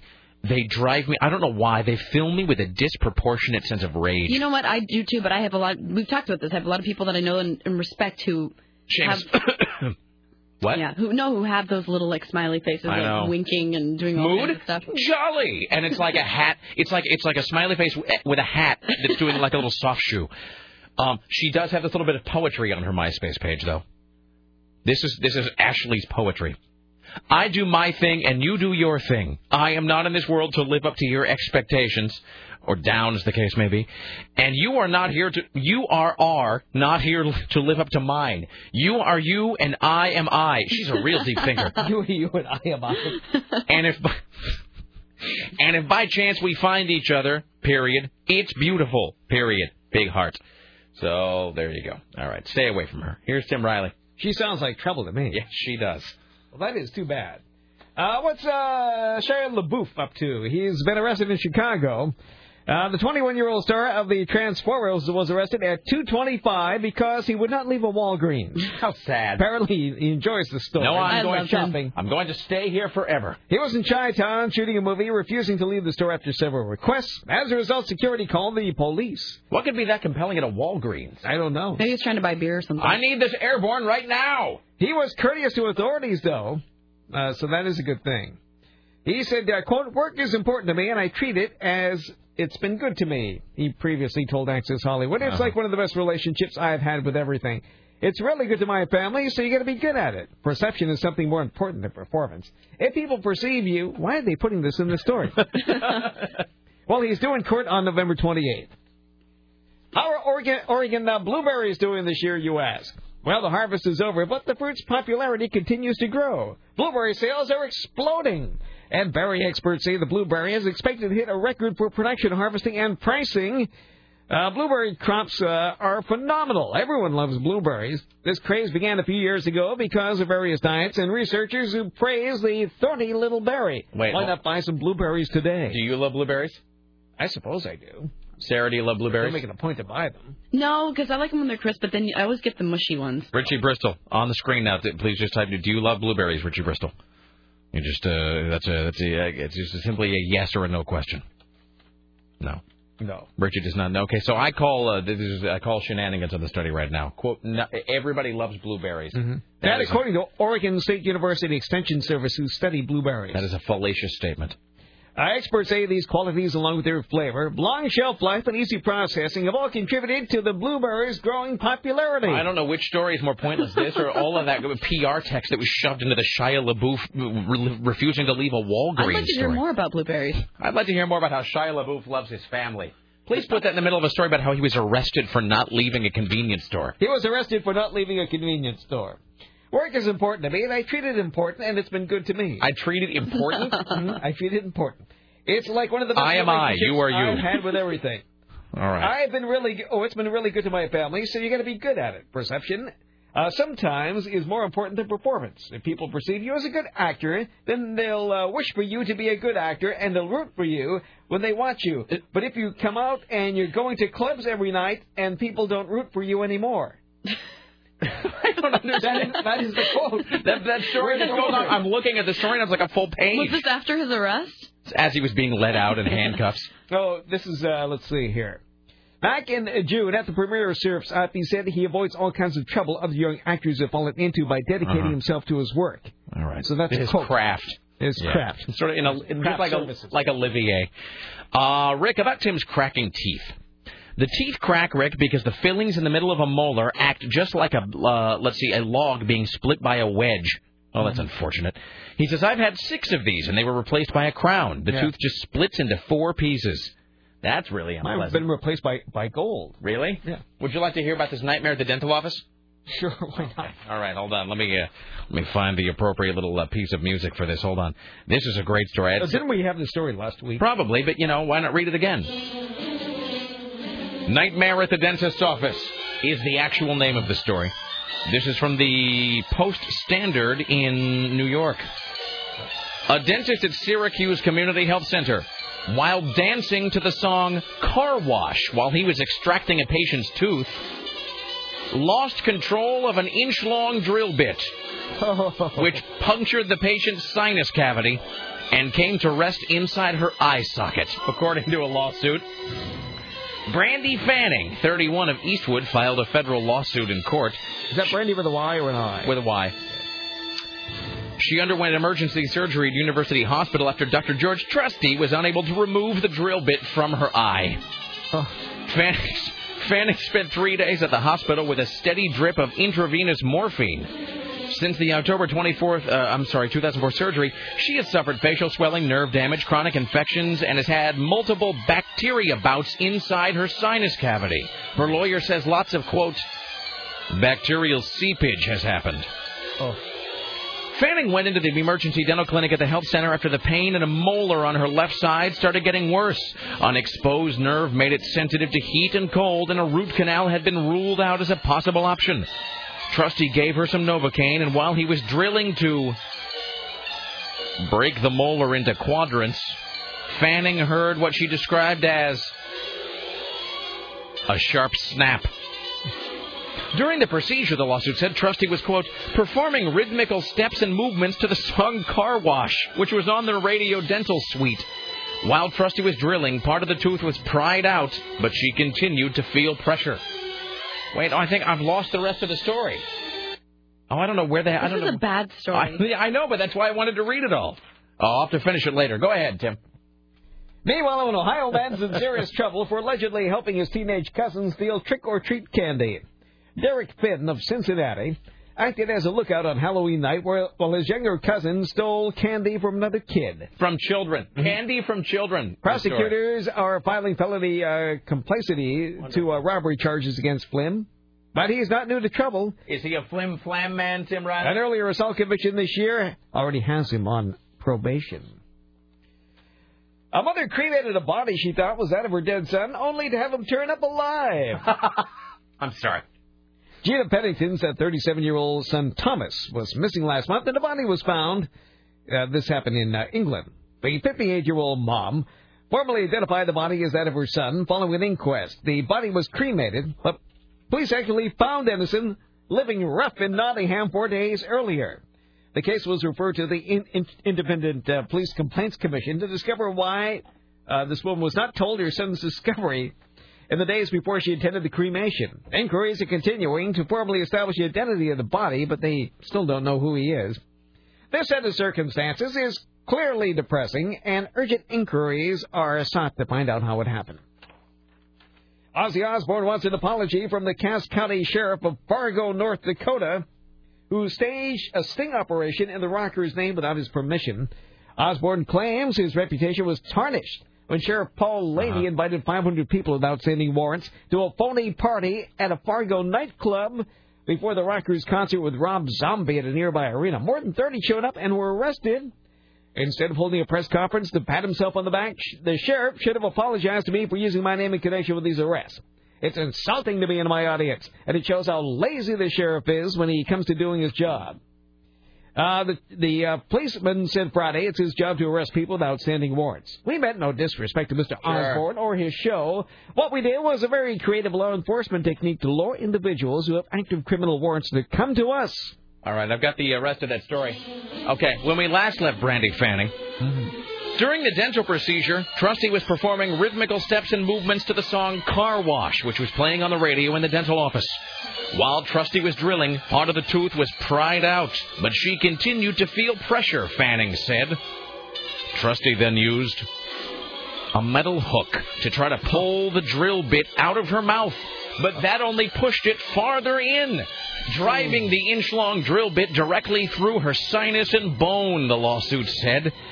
Trusty's efforts to remove the bit, quote, gouged and scraped the inside of Fanning's sinus cavity and widened the hole in her head where the drill bit had entered. When Fanning asked what has happened, Trusty told her, quote, I swear to you, okay, I have to stop this now. I swear to you, I am not making this up. I am reading this to you from the Post Standard, the newspaper of record in Syracuse, uh, Syracuse, New York. So, so far, the dentist has been drilling one of her molars. He was dancing around to the song Car Wash. Imagine that you are in the chair. First of all, she's not asleep, right? She's awake. It's just a local anesthetic. So you're there. Nothing. Don't you worry about it. No, it's okay. It's quite normal. He's dancing around to the song Car Wash, which makes the whole thing surreal and terrifying to begin with. And then, now you don't know this at the time, all you feel is a weird, strange pressure. Because, of course, we've talked about that. That's one of the weirdest things. Try not to dwell on this when you get your teeth worked on, Tim. That one of the weirdest things, of course, is that you can sense a lot of things happening inside your head, but you can't really feel them as such. Mm-hmm. You just sort of feel like a, a pressing. And that is why the dental office visit is so weird, you know, because there's, it's the sound of you know, something scraping around inside your skull. I mean, it has invaded the perimeter of your skull uh, like a car thief getting by Ed 209. So He then loses this inch long drill bit, which drills through her sinus cavity and through bone into her head. The drill bit, now lodged inside her sinus cavity, has come off, and he is trying to get it out. He then uses a metal hook to try to pull an inch long drill bit out of her sinus cavity, but succeeds only in pushing it further in. This is like when you drop something underneath the sofa and you, your finger, like your, your car keys or a golf ball, and your, your fingers are reaching for the object underneath the sofa, but you just reach it enough to bat it further underneath to where it's now totally out of reach. He then drove it through the sinus and bone while trying to fish it out with the metal hook. Trusty's efforts to remove the bit gouged and scraped the inside of Fanning's sinus cavity and widened the hole in her head where the drill bit had entered. It now gets better. Listen to this. This is from the newspaper. When Fanning asked what was happening, Dr. Trusty, who could not be more ill named, by the way, Dr. Trusty told her, quote, it wasn't a big deal and that she'd likely. This is the most unlikely uh, sentence. That it wasn't a big deal and that she'd likely sneeze the drill bit out, he said. Imagine your dentist telling you, um, yeah, you're going to have uh, you know a little bit of swelling over the next few days, and um, you know you may notice a little bit of uh, a little bit of trouble swallowing, and probably you know a little bit of fluid accumulation. Back by that number five. Also, you're going to be sneezing out an inch long drill bit, uh, caked in caked in blood. Um, and you want to stay away from any sort of, uh, you know, orange juice or anything like that. Okay, thanks. Thanks so much. Yeah, uh, Janice will ring you up at the front. Thanks so much. Bye now. So there you go. Oh, she expressed alarm apparently, and he offered to call an oral surgeon. Oh, that is fantastic. Let's see here. I think this is pretty much it. I uh Trusty's notes after the procedure, he wrote, informed patient that surgical burr was lost in sinuses. Imagine how big could your nose be that they can lose an inch long drill bit in there? Ooh. Yeah, I I think that's pretty much the end. Um, yeah, I don't think there's anything else here. Oh, apparently she still suffers from throbbing and aching, and her nasal sign, her nasal passages are flooded with bacteria. Oh. Wonderful. Okay. Dr. Trusty, kids. That's like a clown named like Sunshine that's always been uh, convicted of chopping up 15 Boy Scouts and keeping them in his basement. Hi, Tim. How you doing? Oh, I'm fine, thank you. Okay. I got something even worse. Oh, please read it. No, it's visual though. You have to look at it. So we're gonna do this like let's make Are you a just deal. trying to freak Tim out before No, his dental I'm visit? trying to give Tim the option of expunging this from his mind. Tim, I have something worse than the dental story, but it's visual. It is not, by the way, the video uh, or anything related to the horrible video. Now, but we're going to do this Monty Hall style, Tim. I have here in my hands a story that I think is worse than that story about a woman getting a dental drill lodged in her head, and it's all about the visual. Now, do you want to see this, or do you want to just stay with the dental story? Stay with the dental story. Oh, that's too bad. Mm-hmm. Sarah, do you want to see this thing I'm holding in my hand? Sure. Okay. Now, you have to come over here. Okay. Sarah's going to come over and she's going to Oh, look at this oh, I, photograph. I think I've seen that already. Yeah. By mistake. It's a news story. Yeah, I think I. I This is uh, a news story. This is a photograph from a news story. Okay, you have to walk closer to the microphone. Okay, close your eyes. I eyes, have to disqualify myself from that one. Okay, I'm going to put it in front of you, and then I will tell you to open your eyes, and then I'll post this photograph. This is a real photograph, by the way, not altered or doctored in any fashion, to the best of our knowledge. Okay. All right, are you ready? And don't open them yet. Okay, they're not. Okay. Oh, what's going on there? Yeah, look at that. Cool. Yeah. Now, do you want to see? Here's the inside. Yeah. Oh my God, that's the coolest thing I've seen in a long Okay, time. Okay, you should post that on your blog. Oh, that's sad though. She's not gonna survive. Oh. There you go. Oh, God. Okay. Todd, and this is, by the way, this is from this is london.co.uk, and I'll get this posted on my blog, and I think Sarah's going to do it too. Toddler born with eight limbs, branded reincarnation of Hindu god. So there you go. Fantastic. So it's a picture of, I swear to God, it's a picture of a child with two arms and six legs. The only cure for that is fire and a priest. Uh, we'll get that photograph posted. It really is deeply unnerving, especially the X-ray of her. That's super cool. Yeah, I bet that's what her parents thought too. Imagine, look, okay, let's bet- think about this. birthing something with I was many- just gonna say that. Imagine there you are, your mom, you laying back there, the miracle of life, Can't wait to push a child out of your body. Uh, can't wait to to reproduce and to bring in a little miracle into the world. You're there, feet up in the stirrups, all painful and disoriented and sweaty. And then they bring your child out and it's got eight limbs. I mean, really, honestly, there's no word. The, the mother will never. That's there's her shrink bills will will be well. I, I mean, they'll be bigger than the national debt. How old is that girl? Uh, she is uh two years old, I believe. Yeah. Jesus God. They're only removing half of her limbs. Well, I guess that makes sense. They're going to leave her with four, two arms and two legs. Because right now she's got two arms and four legs. She is a freaky looking child. There is no getting around that. I cannot, I don't mean to be morbid, but I cannot fathom what it would be like to have a child and then have the doctor go, well, she's got she's got ten fingers and sixty toes, and that's that's really all that matters. Well, she's blessed. That is so crazy. Her spine just goes on and on. She's got she's got she's got more than enough backbone. She's got, It's two bodies joined at the pelvis, and Yeah. she has the bottom of another rib cage. but I think down- she absorbed all the rest of it. Oh. Yeah, she has like a Jason Crump thing going on there. You know, with you know, with extra limbs. Uh, here's Tim Riley, ladies and gentlemen. Are you going to post this photograph or should I? Can you do it? Yeah, I can do it. All right, I 'cause can't mine- find that specific picture. My blog is all taken up with pictures of a moose that Tim Riley used to dress up inside of. Um, yeah, I would go to uh, her name is uh, just I would Google search her name. Okay. Probably the best way to do it. We'll get that posted. It really is horrifying. All right, Tim, let's do uh, one more here. Well, uh, Julia Roberts envisions a future of domestic bliss. My dream is to be a highly fulfilled and productive stay-at-home mom and housewife. Uh, that's what she tells Vanity Fair magazine. The uh, highest high would be uh, growing our own food that I make, and then composting and growing more. Uh, Roberts, who's 44 said that life would involve having my own creative outlet, even if it's silly needlework and stuff like that. you know, that. my life is going to involve ignoring any Is stories this from Look magazine, 1952? Joan Davis says. I'm white. Uh, yeah. So I, I'm going to ignore any stories about Julia Roberts from now on. Now, she and her husband have two-year-old twins, Hazel and Phineas. Hazel and Phineas, really? And a son, Henry, born in June. All right. Asked if she wants more children. No, I don't think so, because at this point I'm having so much fun with them. I don't want any children You only unless they have have so much energy. Unless they have six legs. That's the only kind of child I want. Uh, she said uh, marrying this uh, fellow named Moder in 2002 was the right thing to do. Uh-huh. He's just my favorite guy. Uh, this hits the newsstands November 13th.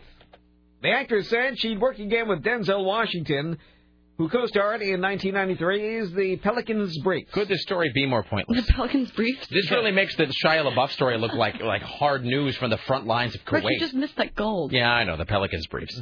I uh all right. Oh, by the way, we're supposed to vote today, aren't we? For what? Isn't that measure today's the measure 49 measure 50 thing.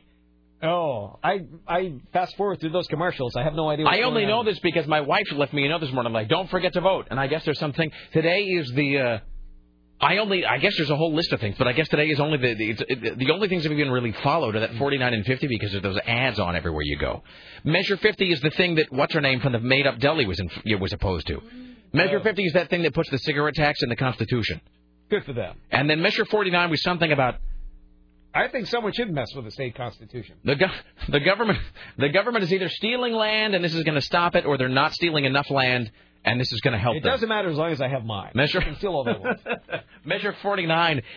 Measure 49 either lets the government do do more land grabbing or less land grabbing. They're going to do whatever they want. I don't know. Well, that's my thing too. I don't really know. I was going to do There's like a- nothing you can do to stop. I was. That's the spirit. I'm serious. Measure 75 will just instruct us all to give up.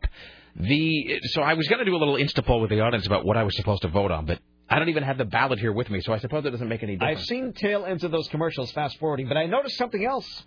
I used to have an easier time fast forwarding through commercials because when you rejoin the program, up in the corner they have the little ratings thing. Uh-huh. They stopped doing that. The the TVMA or whatever. Yeah, they stopped doing that on a lot of shows, and I'm having a hard time fast forwarding through commercials to get to the beginning of the next segment. Really? Yeah. Do your do, does your DVR have a 30 second skip feature? No, it doesn't. See, that's the great thing about the TiVo. You can just fast forward in 30 second increments. I can't have a TiVo because I don't have a phone. TiVo. I have no TiVo. I know. Trust me. I tried like a hundred times to get. It's because that, that was the only the Series Two was the only one they had. I have the. DVR. Yeah. Uh, all right. Well, I guess we're supposed to vote on the thing, but I don't really care about It it all that much. Nah, it really doesn't. All right. Uh, hey, Richie Bristol. Um, what do we know of? Uh, what news have ye of Peter Carlin, Richie Bristol? Here on KCMD Portland. Have we? Uh, I don't even really know if Richie's back there. I'm not entirely sure if Richie could be dead for all I know. You may be talking to no one. Uh, you know, he's just he's just slumped over. Oh, okay, all right. So we're not we're not sure if we have. That's fine actually, because I got a whole bunch of crap I have to get to. I So- cannot stop looking at this picture. of the eight-legged baby. Yeah. Have you posted it on your blog? Yes. Okay, that's sarahxdillon.com. Go look at this picture of the uh, the freaky baby. What's weird is that like they let the baby, you know, live for a couple years before they decided that maybe they wanted to see if she could just scamper around real fast. Okay, so she's not going to die Well, unless no. she has surgery. Okay, because I thought it said she's not going to survive her teens, but is unlikely to survive if, unless she doesn't have the surgery. No, I'm just trying to. I mean, it, I just I'm trying to fathom what it would be like i- i- to have a child with eight limbs and then you just love it. well. That's why you shouldn't have children. Well, see, no, I, I mean, I didn't want to say that, but I think, but really, honestly, I mean, no, you're a bad person. No, I mean, it's not that I'm a bad Well, I person. think you'd have to- You'd have to patronize Payless Shoes quite a bit. What's that? You have to patronize Payless Shoes. I I mean, Sarah, could you lo- if you, look? I know you don't want to have children, but if you had a baby that had eight limbs, would you love it? That is, uh, that's entrapment. I'm not. I'm not. It's, it's simply a question. I, I don't mean to be. I don't mean to be to be I have a dog that about eats the its whole own thing. poop. I think I could love it. the child is not a dog, Sarah. Oh yeah, Um. So. but I well, don't think you could love it, could you? Rick? I. I don't think I You'd be scared of it. You'd be I- afraid to be standing in your room with its little eight legs Oh man, around. how creepy would that be? Okay, let's talk about that for and a it second. wants a good night hug and it wraps its legs all around you. no. Maybe it has re- maybe it has restless leg syndrome. Uh, what if you woke up and Tapping its toes, you and crossing its you really have to go to, to sarahxdillon.com and look at a picture of this baby. This baby, you know, that baby with two heads was freaky enough. This baby's got eight limbs. No, there's something What more if, let me ask you this. Baby's got eight limbs. What if you, that, that'd be one of those lifetime movies. My baby had eight limbs. And it would be like Pam Dawber. You know it would totally be called that too. Yeah, totally. They, My baby had six legs and two arms. what if you woke up in the middle of the night and the baby was just sort of hovering, like dangling from the ceiling fan, looking down at you? I think it'd be worse if you woke up and it's laying on the pillow next to you. ah! Ah! Trying to, mommy, I need a hug. Oh no no. Are we terrible people for laughing? I think so. Your feet are cold. Well, then try these. Thirty toes. That's a lot of socks in that family. I wonder if they. I mean, How do they carry her around? eh, well, How that does she was good. transport? that was, and she doesn't fit in anything. She probably didn't fit in a regulation stroller. Of regulation size. Mm. All right. She's not wearing pants. Well, she's in India, so she can't hear us. All right. Maybe she wears like a big skirt. No, no, no. You just put online. you just put her in a dress. That's you. If your baby has uh, six legs, you put her in a dress. It's a whole lot of skirts. In that way, they were lucky that she was a, that she was a girl, you know, not a boy. So they would they would need a bicycle built for two. bicycle built for five. what are you talking about? Ah, boy, I know that we're awful people, but it is. I don't think we're awful. Well, look, they're the oh, look, they're the idiots that think that she's the reincarnation of Vishnu. I mean, I mean, seriously. And if she is the reincarnation of Vishnu, what are you doing chopping off part of her body? Is that any way to treat a god? Really, honestly, is that is that any way to treat a deity? I wonder if this is some huge conspiracy in their country because she'll die if she doesn't have the surgery, but if she does get the surgery, then she won't be. Now, is she going to die if she doesn't have the Yeah. surgery? Why? It said she wouldn't survive her teens. I don't know. But why, why would that be the case? I'm not a doctor. All this time, I thought. Surprise. I don't understand. I mean, now I'm really interested in this because a toddler born with eight limbs and believed by some to be the reincarnation of the multi-limbed Hindu goddess Vishnu, who I believe is the god of destruction. I do believe that Vishnu is the god of death or something. Um, is It was so she was born on the day of celebration of the in, of the Hindu deity Vishnu. Uh, her mother, Punam Tatma, says she believed her daughter was a miracle reincarnation of Vishnu. That's like if you believed a baby was the reincarnation of Jesus and the first thing you wanted to do was hold it down and cut half of it away. That's no way to treat a savior, even if it is the god of death. Uh, let's see. Now people are calling about the eight-limbed baby. Hello, you're on the Rick Emerson show. Yeah, I was wondering, the baby's two, right, at this point? Uh, you know, I'm sort of bluffing on that. I don't know when. The, it's not. I mean, it's a toddler. Sarah, wouldn't you say it's a toddler? I I can never tell children's ages. Toddler. It is going to be a magical moment when that baby takes its first galloping steps. The pitter patter of hundreds of little toes on the floor. the pitter patter of. uh no, I don't know. Does where she I was have all of her that. toes? Those Well, I would imagine. A couple toes. I'm looking at the. I'm looking at it here, and the toes are all painted. I know. All 60 of them. Boy, that's a that's a there lot are of. 60 toes. Wait, There are there? 60 toes. There are 60 toes. No, that's what I, that's why I made that joke earlier No, about. there'd be 30 toes. No, no, no. There's 60. No, it'd be 30. Wait, There's only five toes on a foot. Siamese twins joined at the hair. Oh my god. Wait, hold on. How many? Oh, that guy's just run away. How many toes are there? There's 30. Right? Yeah, she has six legs. She's eight limbs, six legs. Okay, you're right about that. Okay, I'm sorry. That's my I bad. saying 60 toes. I'm like, good lord, how many legs? You know, but it took you forever f- to catch that error. Hi, you're on the Rick Emerson show. Hello. Uh, get some movie quote time. Yes. Uh, here it is. A polar bear fell on me. It's a real movie quote. Why are you calling with this, sir? We're talking about a six. Because I don't think that you can guess it. That's why. Talking about an eight-limbed baby. All right. Uh, no, I. Mr. Pop culture. I have no idea, sir. Okay, great. Bye. Goodbye. Thanks. Thanks so much. Thanks for helping. Hi, you're on the Rick Emerson show. Hello. Oh, the polar bear. Hey, uh, um, how would you diaper that thing? I don't know. I was There's like a big skin ball thing going on Oh, at the bottom. disgusting. know, I I'm can't sorry. see the bottom. Hey, real quick, uh, you're looking at it right now. Yeah. How many feet are left and how many feet are right? And it would make a whole different uh, movie if you had, you know, my left foot, my left, left, left, left foot. I don't know. I um. I'm I'm looking here. It's three and three. Wait, on either side? Now, are they all, are all the extra limbs feet? Yes. Well, how does that work? Because she has two, pel- her pelvis is fused to the beginning of another body. But that would only be four feet. That would be four feet and four arms. That's true. Oh, she does have arms then. You're right, because it's. I mean, I can't really see it. I can't really tell. No, it totally has to be arms, because these other ones, I'm looking at the skeleton, are coming out of her second rib cage. Okay, I demand to know how it is we're just now being told about the eight-limbed child. I mean, she's not a baby. She is a toddler. I would say she's 18 months to two years, maybe. I mean, I'm kind of guessing here. It's hard really to focus on it when you're looking at a child that is essentially an octopus. So it, it's hard for me to tell. I, I mean, why weren't we told about this? We could have been making grist out of this for the last year and a half. I demand to know why they didn't tell us earlier.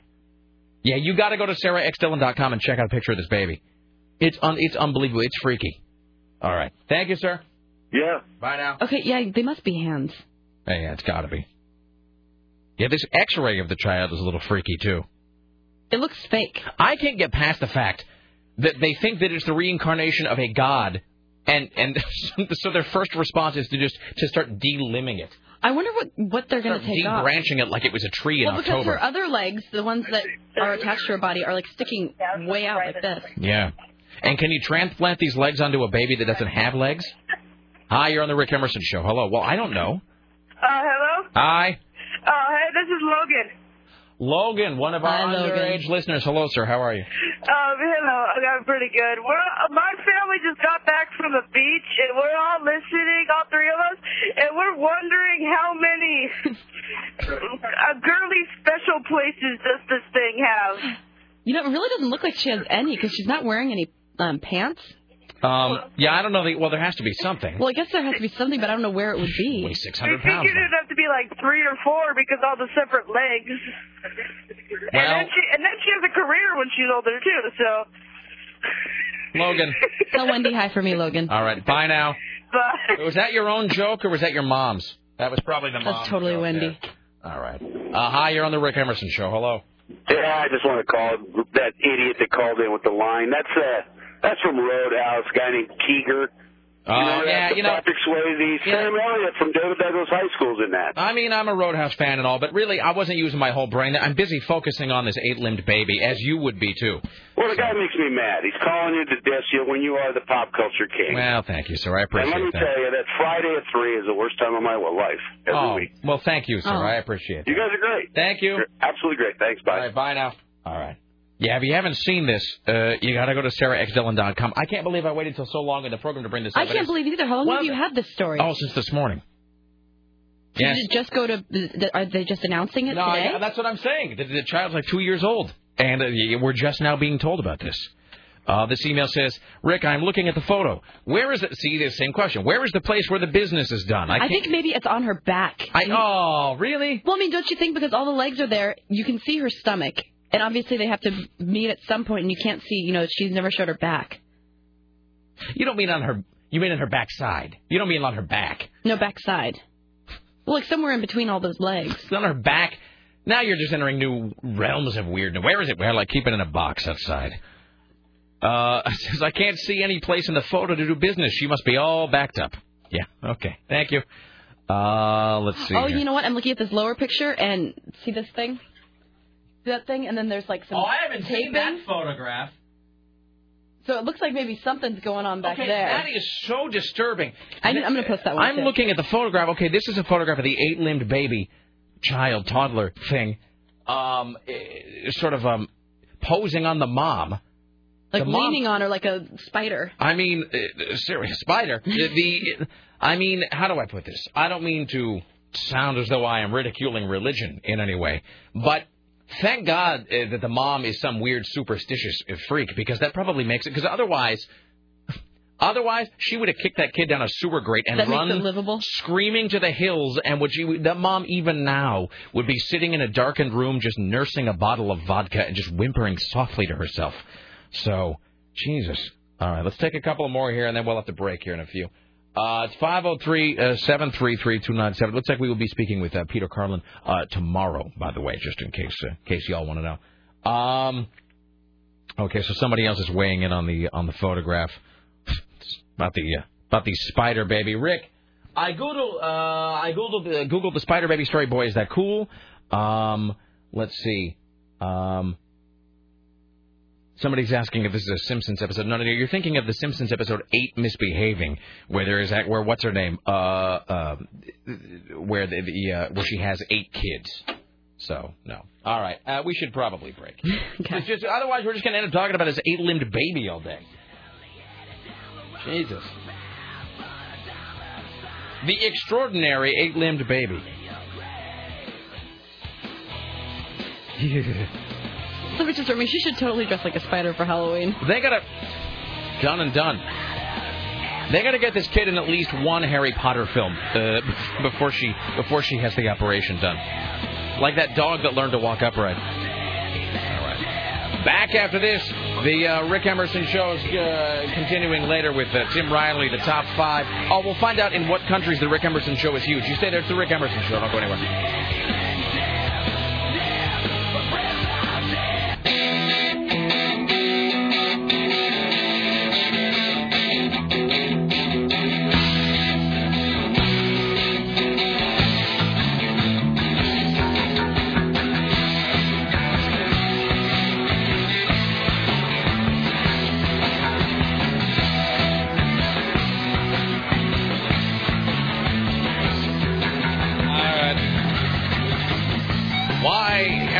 Rick Emerson radio program. It's 503 733 2970.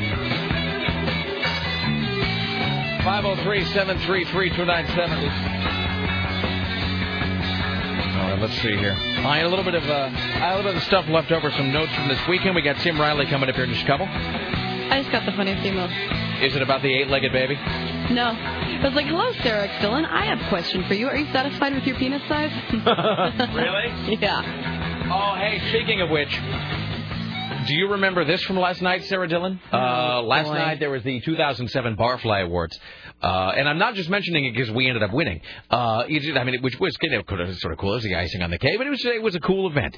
And uh, you know, I know that uh, it's not a big secret that I mean, Barfly magazine has sort of you know it's been kind of a you know a struggle to sort of get some things straightened out there and and to keep everything kind of running. You know, it's not easy to do a magazine, and much less you know all of the events on top of it. But last night like Jen Lane's come out on top. no, it, it really did go. Uh, there have been some challenges, as they say, some hurdles, uh, some opportunities, as the folks upstairs would call them. But things went really well last night. Um, I am really glad that I won, though, simply because because you won for best drunk, and then Pasha won for best starving artist, and I didn't want to be the guy to like to, to blow the sweep. You know what I mean? Mhm. So if I had lost after that, it would have just been a big downer for the whole. But as soon as I thought won. Byron didn't win. and Byron didn't win. I know. Which is why there's no justice in this world. But I was so glad that I won. And so as soon as I won, I'm like, that's it, we're done. We got to leave now. Because we we just wanted to leave while everything had gone right. So, um, but do you, now, the prizes they were giving out last night, uh, there was a whole bunch of stuff, but included with that was a big bag of like porn from some, some adult establishment. Yeah.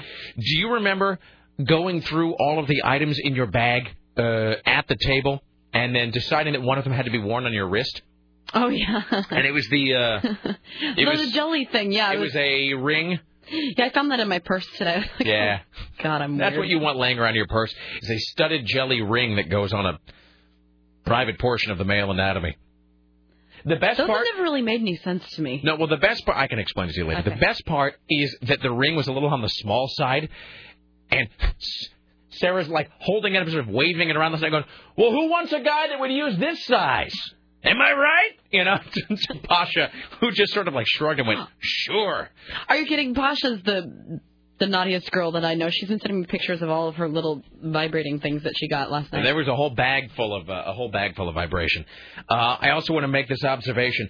Uh, I and I keep saying that we're going to be done talking about the horrific video from last week, and we almost are. I read the definitive e- the email about it. We got a guy who called up and said that it stained his soul forever. I simply have to note this: there's a little phenomenon that's happening in uh, Wikipedia land, and somebody pointed this out to me that apparently in several Wikipedia, and if you don't know the video I'm talking about, I'm not going to keep pushing it, but you go to rickemerson.com, it's there. It's there's, gross. There's a, it's not the one with, it's not the one with the moose costume. It's the one below that that says, "Do not watch this video." And really, let me just tell you from, just heed the warning. D- Go there, read the warning, and then look away. Do not view said video. But the video is not hosted on YouTube because of course YouTube would have deleted that like instantly. That, that they would never have allowed that. The YouTube has its own. Uh, I'm sorry. The video has its own URL. It has its own website, which is really mystifying to me. I mean, my question is like, who created that? Who bought the domain? Who filmed that? Where did that video come from? What unholy orifice on this earth did that video extrude itself? I just don't understand. But there is apparently a little bit of a viral thing sweeping Wikipedia now, where people are going in and they are editing and rewriting Wikipedia entries to then lure unsuspecting people to see that video. And it, apparently it happened with some like some Sonoma County high school or something. Somebody went and altered their web page to say, you know, how do I put this? Somebody altered the website of a high school. Um, and they added a fictitious section to the Wikipedia entry about two girls on the volleyball team winning a cup, you know, like the kind of like a trophy. Mm-hmm. And it was about the two girls who really, you know, pulled out all the stops and gave their all for the volleyball team and helped the team take the cup home. And it said, to read more about these two girls and their cup, click here. And so, God forbid, some poor parent who is reading this entry Oh, in geez. Wikipedia about this high school, they click on the link and then it takes them to that that vile creation. All right, ladies and gentlemen, at the Ministry of Truth, it is your personal savior, Tim Riley. And now, from the Ministry of Truth, this is Tim Riley. Well, for the first half of nearly 30 years, there is no breakaway frontrunner for the Republican nomination as the first votes of campaign 2008 loom. This, according to a Washington Post ABC News poll, underscoring how open the GOP race remains.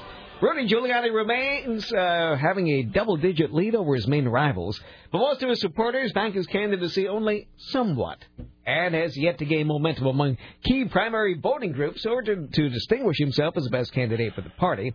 Adding to the murkiness of this picture is that Republicans continue to be less satisfied with their candidate options than Democrats are of theirs. And a new poll, a third of Republicans and Republican-leaning independents say they would vote for Giuliani if their state's primary caucus were held today. That puts him 14 percentage points ahead of John McCain and 17 points ahead of Fred Thompson. If only, yeah. It's funny how we all kind of forgot about that guy. Everybody was Quickly. interested in Fred Thompson for like a day. Mm-hmm. Fred, you know what Fred Thompson is? Fred Thompson's candidacy is sort of the snakes on a plane of a political world. You know, big build up, one day of interest, no one cared again. That's it. He's done. It, it- I, you, I, people probably don't even remember he's running Mm-hmm. at this point. Um, and then meanwhile, you get a guy like Ron Paul, who, by the way, will not ever be elected to anything. But a guy like Ron Paul, who has more money in the bank than John McCain. But and there, but there just seems to be this sort of tacit understanding that no one's going to talk about him. There's just some sort of unspoken agreement among pundits, the media, and apparently among the other candidates that just no one is going to discuss Ron Paul, which is fine. He's not going to be elected, but I mean, it is interesting. And there's this little story tucked at the bottom of the newspaper, which could really change things in the Middle East. It says, Iraq, with U.S. support, voids a Russian oil contract. Apparently, the Ruskies had a, a big contract for Iraqi oil, so who could blame them for supporting the Iranians now that this has been taken away? So if you want to see who's going to be causing trouble over there pretty soon, it's going to be Russian weapons given to Iranians. Uh, a U.S. Airways flight out of Washington was forced to turn back, land, and evacuate this morning after members of the crew reported a foul odor of some kind. The uh, passengers and crew switched to another plane and headed off to its uh, planned destination, Boston. When the plane arrived in Boston, the crew, including the pilots, requested paramedic service.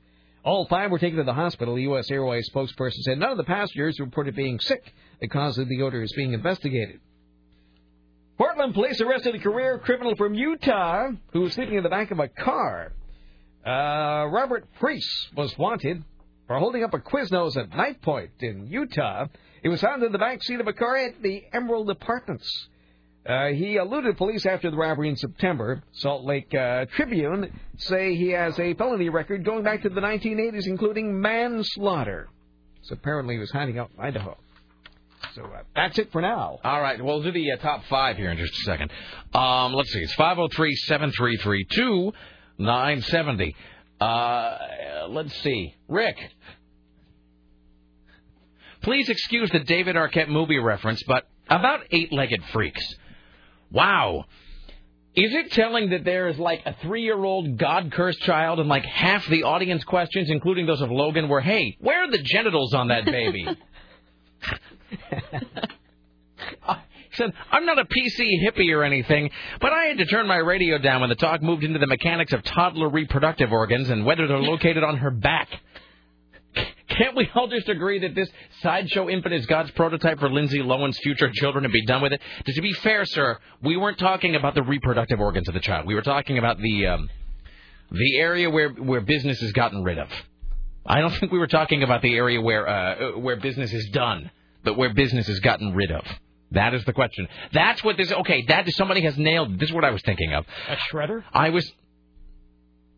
What? No, where business has gotten rid of like No. people shred. The baby is not equipped with a shredder that we know of. Uh, Rick, you're thinking of the Halloween episode where Kang or Kodos, I forget who was, impregnated Marge by a dumpster behind a porn store. The result was that Maggie had octopus legs. Best show ever. That is exactly what I'm thinking of. That is totally what I'm thinking of. Uh, so thank you for the clarification, my friend. Um, let me just uh, let me read this one thing here, and then we go to the top five. Uh, this comes to us from the Associated Press. Somebody sent us a great nail gun story. Well, you know what? I'm going to put this off. I'm going to wait. I'm going to wait on this nail gun story right there. For how Um, long? You know, I don't know. Probably till tomorrow. And I was going to do this whole uh, like four minute bit here. Tell me what you think about this. I honestly don't know how I feel about this. Uh, this uh, the, whatever the measure 50 or the, the cigarette tax, where they're, they're altering the Constitution to put in the cigarette tax. But I guess I'm supposed to vote. My wife is going to yell at me if I don't. So I was going to do this whole thing where I just let the audience determine what my vote was going to be. You know, where I just did like an insta poll, and then whatever the audience said, that's how I was going to vote. You know, now that I get into it, though, it doesn't sound that interesting.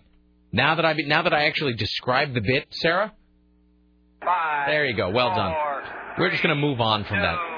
One. Even as I described it, I could feel my eyes beginning to sort of close. Wonderful. Counting is marvelous. Counting's the best thing to do. Counting is happiness. Counting is ecstasy. I love to count, don't you? All right, ladies and gentlemen, Tim Riley has this top five. They put together what they believe to be the definite list of definite covers. So here's their take on the top five cover versions of all time. And what we'll do is uh, we'll play a little bit of the original, and then we'll play the uh, then we'll play the cover version. These are the top five cover versions of all time, as decided by the guys at the Rose and Thistle. With honorable mention going to Higher Ground, originally by Stevie Wonder, and then covered by the Red Hot Chili Peppers. So here's the original. I haven't heard this song forever. Not this version anyway. I like it. I dig Stevie Wonder. That concert already came and went, right? Yeah. I think tickets sold out in like five minutes or something. Really, there is no one funkier than Stevie Wonder. Even I know that.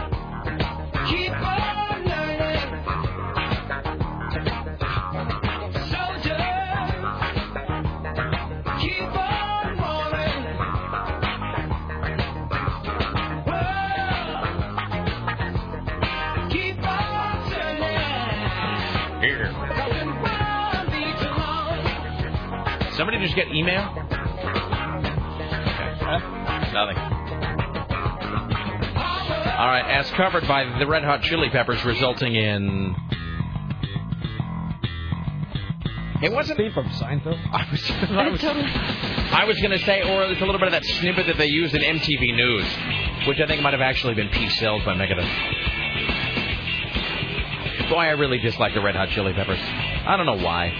I just do. Me too. I mean, I don't really know a lot of people who like the uh, Hot Chili Peppers. You know, I know. You know who likes Red Hot Chili Peppers? Frat guys of a certain era. Frat guys of a certain age love the Red the Chili Peppers, which is and they just and all of the guys in the Red Hot Chili Peppers. Here's the thing: members of the Red Hot Chili Peppers are either unknown quantities or they seem like a holes. You know, I either don't know who they are or I dislike them. I dislike Anthony Kiedis and I dislike Flea. I don't know who the other two guys are. Yeah, I'm done with this. Counting on the top five cover versions. You've really got me by the Kinks, covered by Van Halen.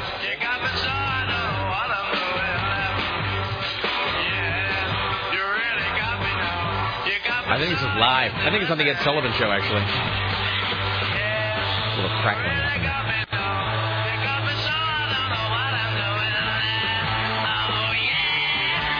They were pretty great. I really wish I could have seen the Kinks live, sort of at in this era. I mean, Ray and Dave Davies still, uh, they, you know, they tour now and again. but It's not really the same. They were really kind of authentically nasty.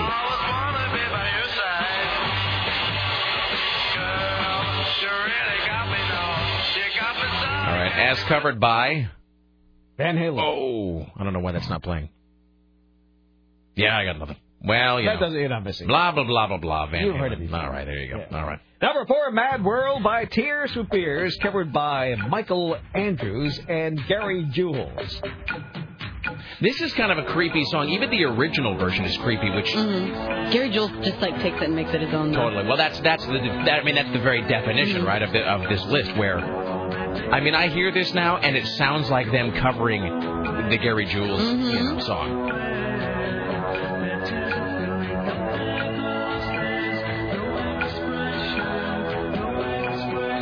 This is really creepy, though.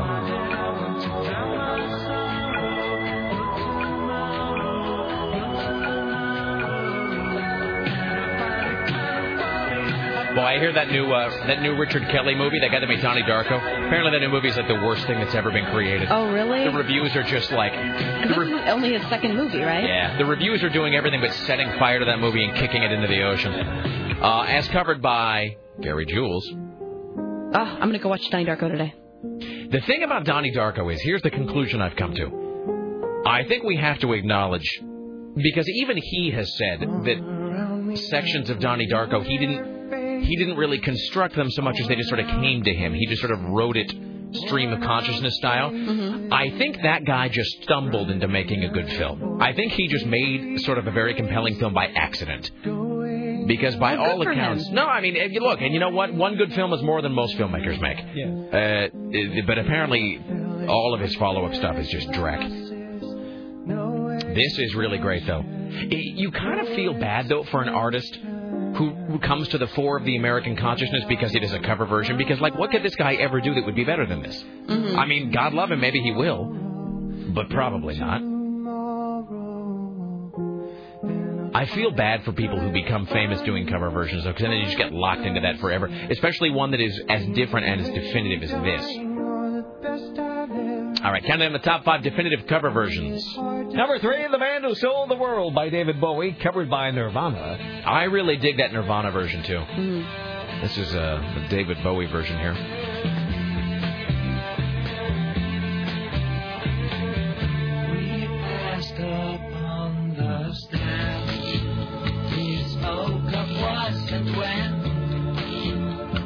I'm surprised you've never gone as the Goblin King for Halloween. I contemplated dressing as Sarah, but then I realized that nobody would know who it No, was. well, you know, that doesn't matter. You know it. You know it's genius. Sure, I do like dressing like men dressed like women. Ish.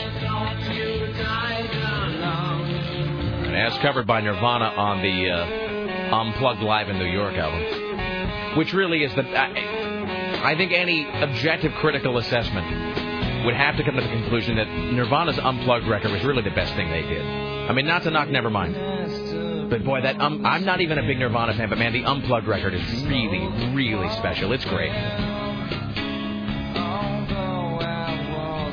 And Nirvana's cover of uh, "Jesus Doesn't Want Me for a Sunbeam" is like one of the best things I've ever heard.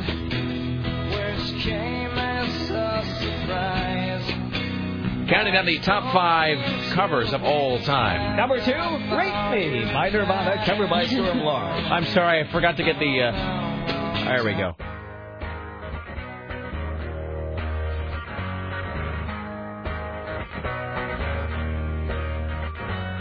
Rape me, What an odd time in American music history. rape me, You can't really picture like Glenn Miller singing a lot of "Rape Me."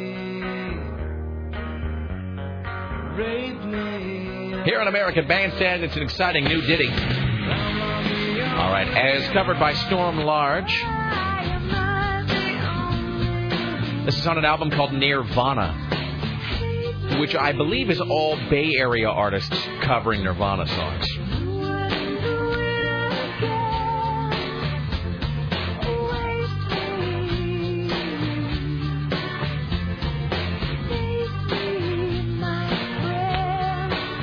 Here's Tim Riley. Number one, Hurt Of by course. the Nine Inch Well, Nails, yeah. covered by Johnny Cash. Now I could have done. I still really do love this uh, Nine Inch Nails version. I mean, it kind of has been taken away from him, but this is, especially when heard in the context of the whole record.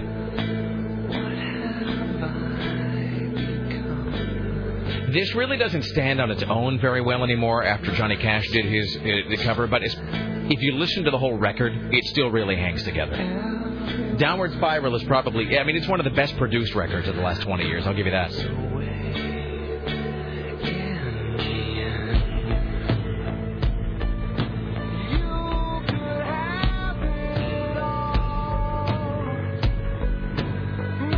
This is probably the high watermark of 90s alternative music. All right, as covered by Johnny Cash, of course. All right. Back after this, Tim Riley. You are preparing news for the rest of the day? Oh, yes, I must be gone now. Excellent. Gotta go sneeze out a drill bit. All right. Ladies and gentlemen, Tim Riley, greatest newsman in the history of the world. Uh, back at 4, 5, 6, and uh, 7, top of the hour, the way to like us. Back after this to wrap it up. It's the Rick Emerson Show. You stay there. I focus on the pain, the only thing that's real.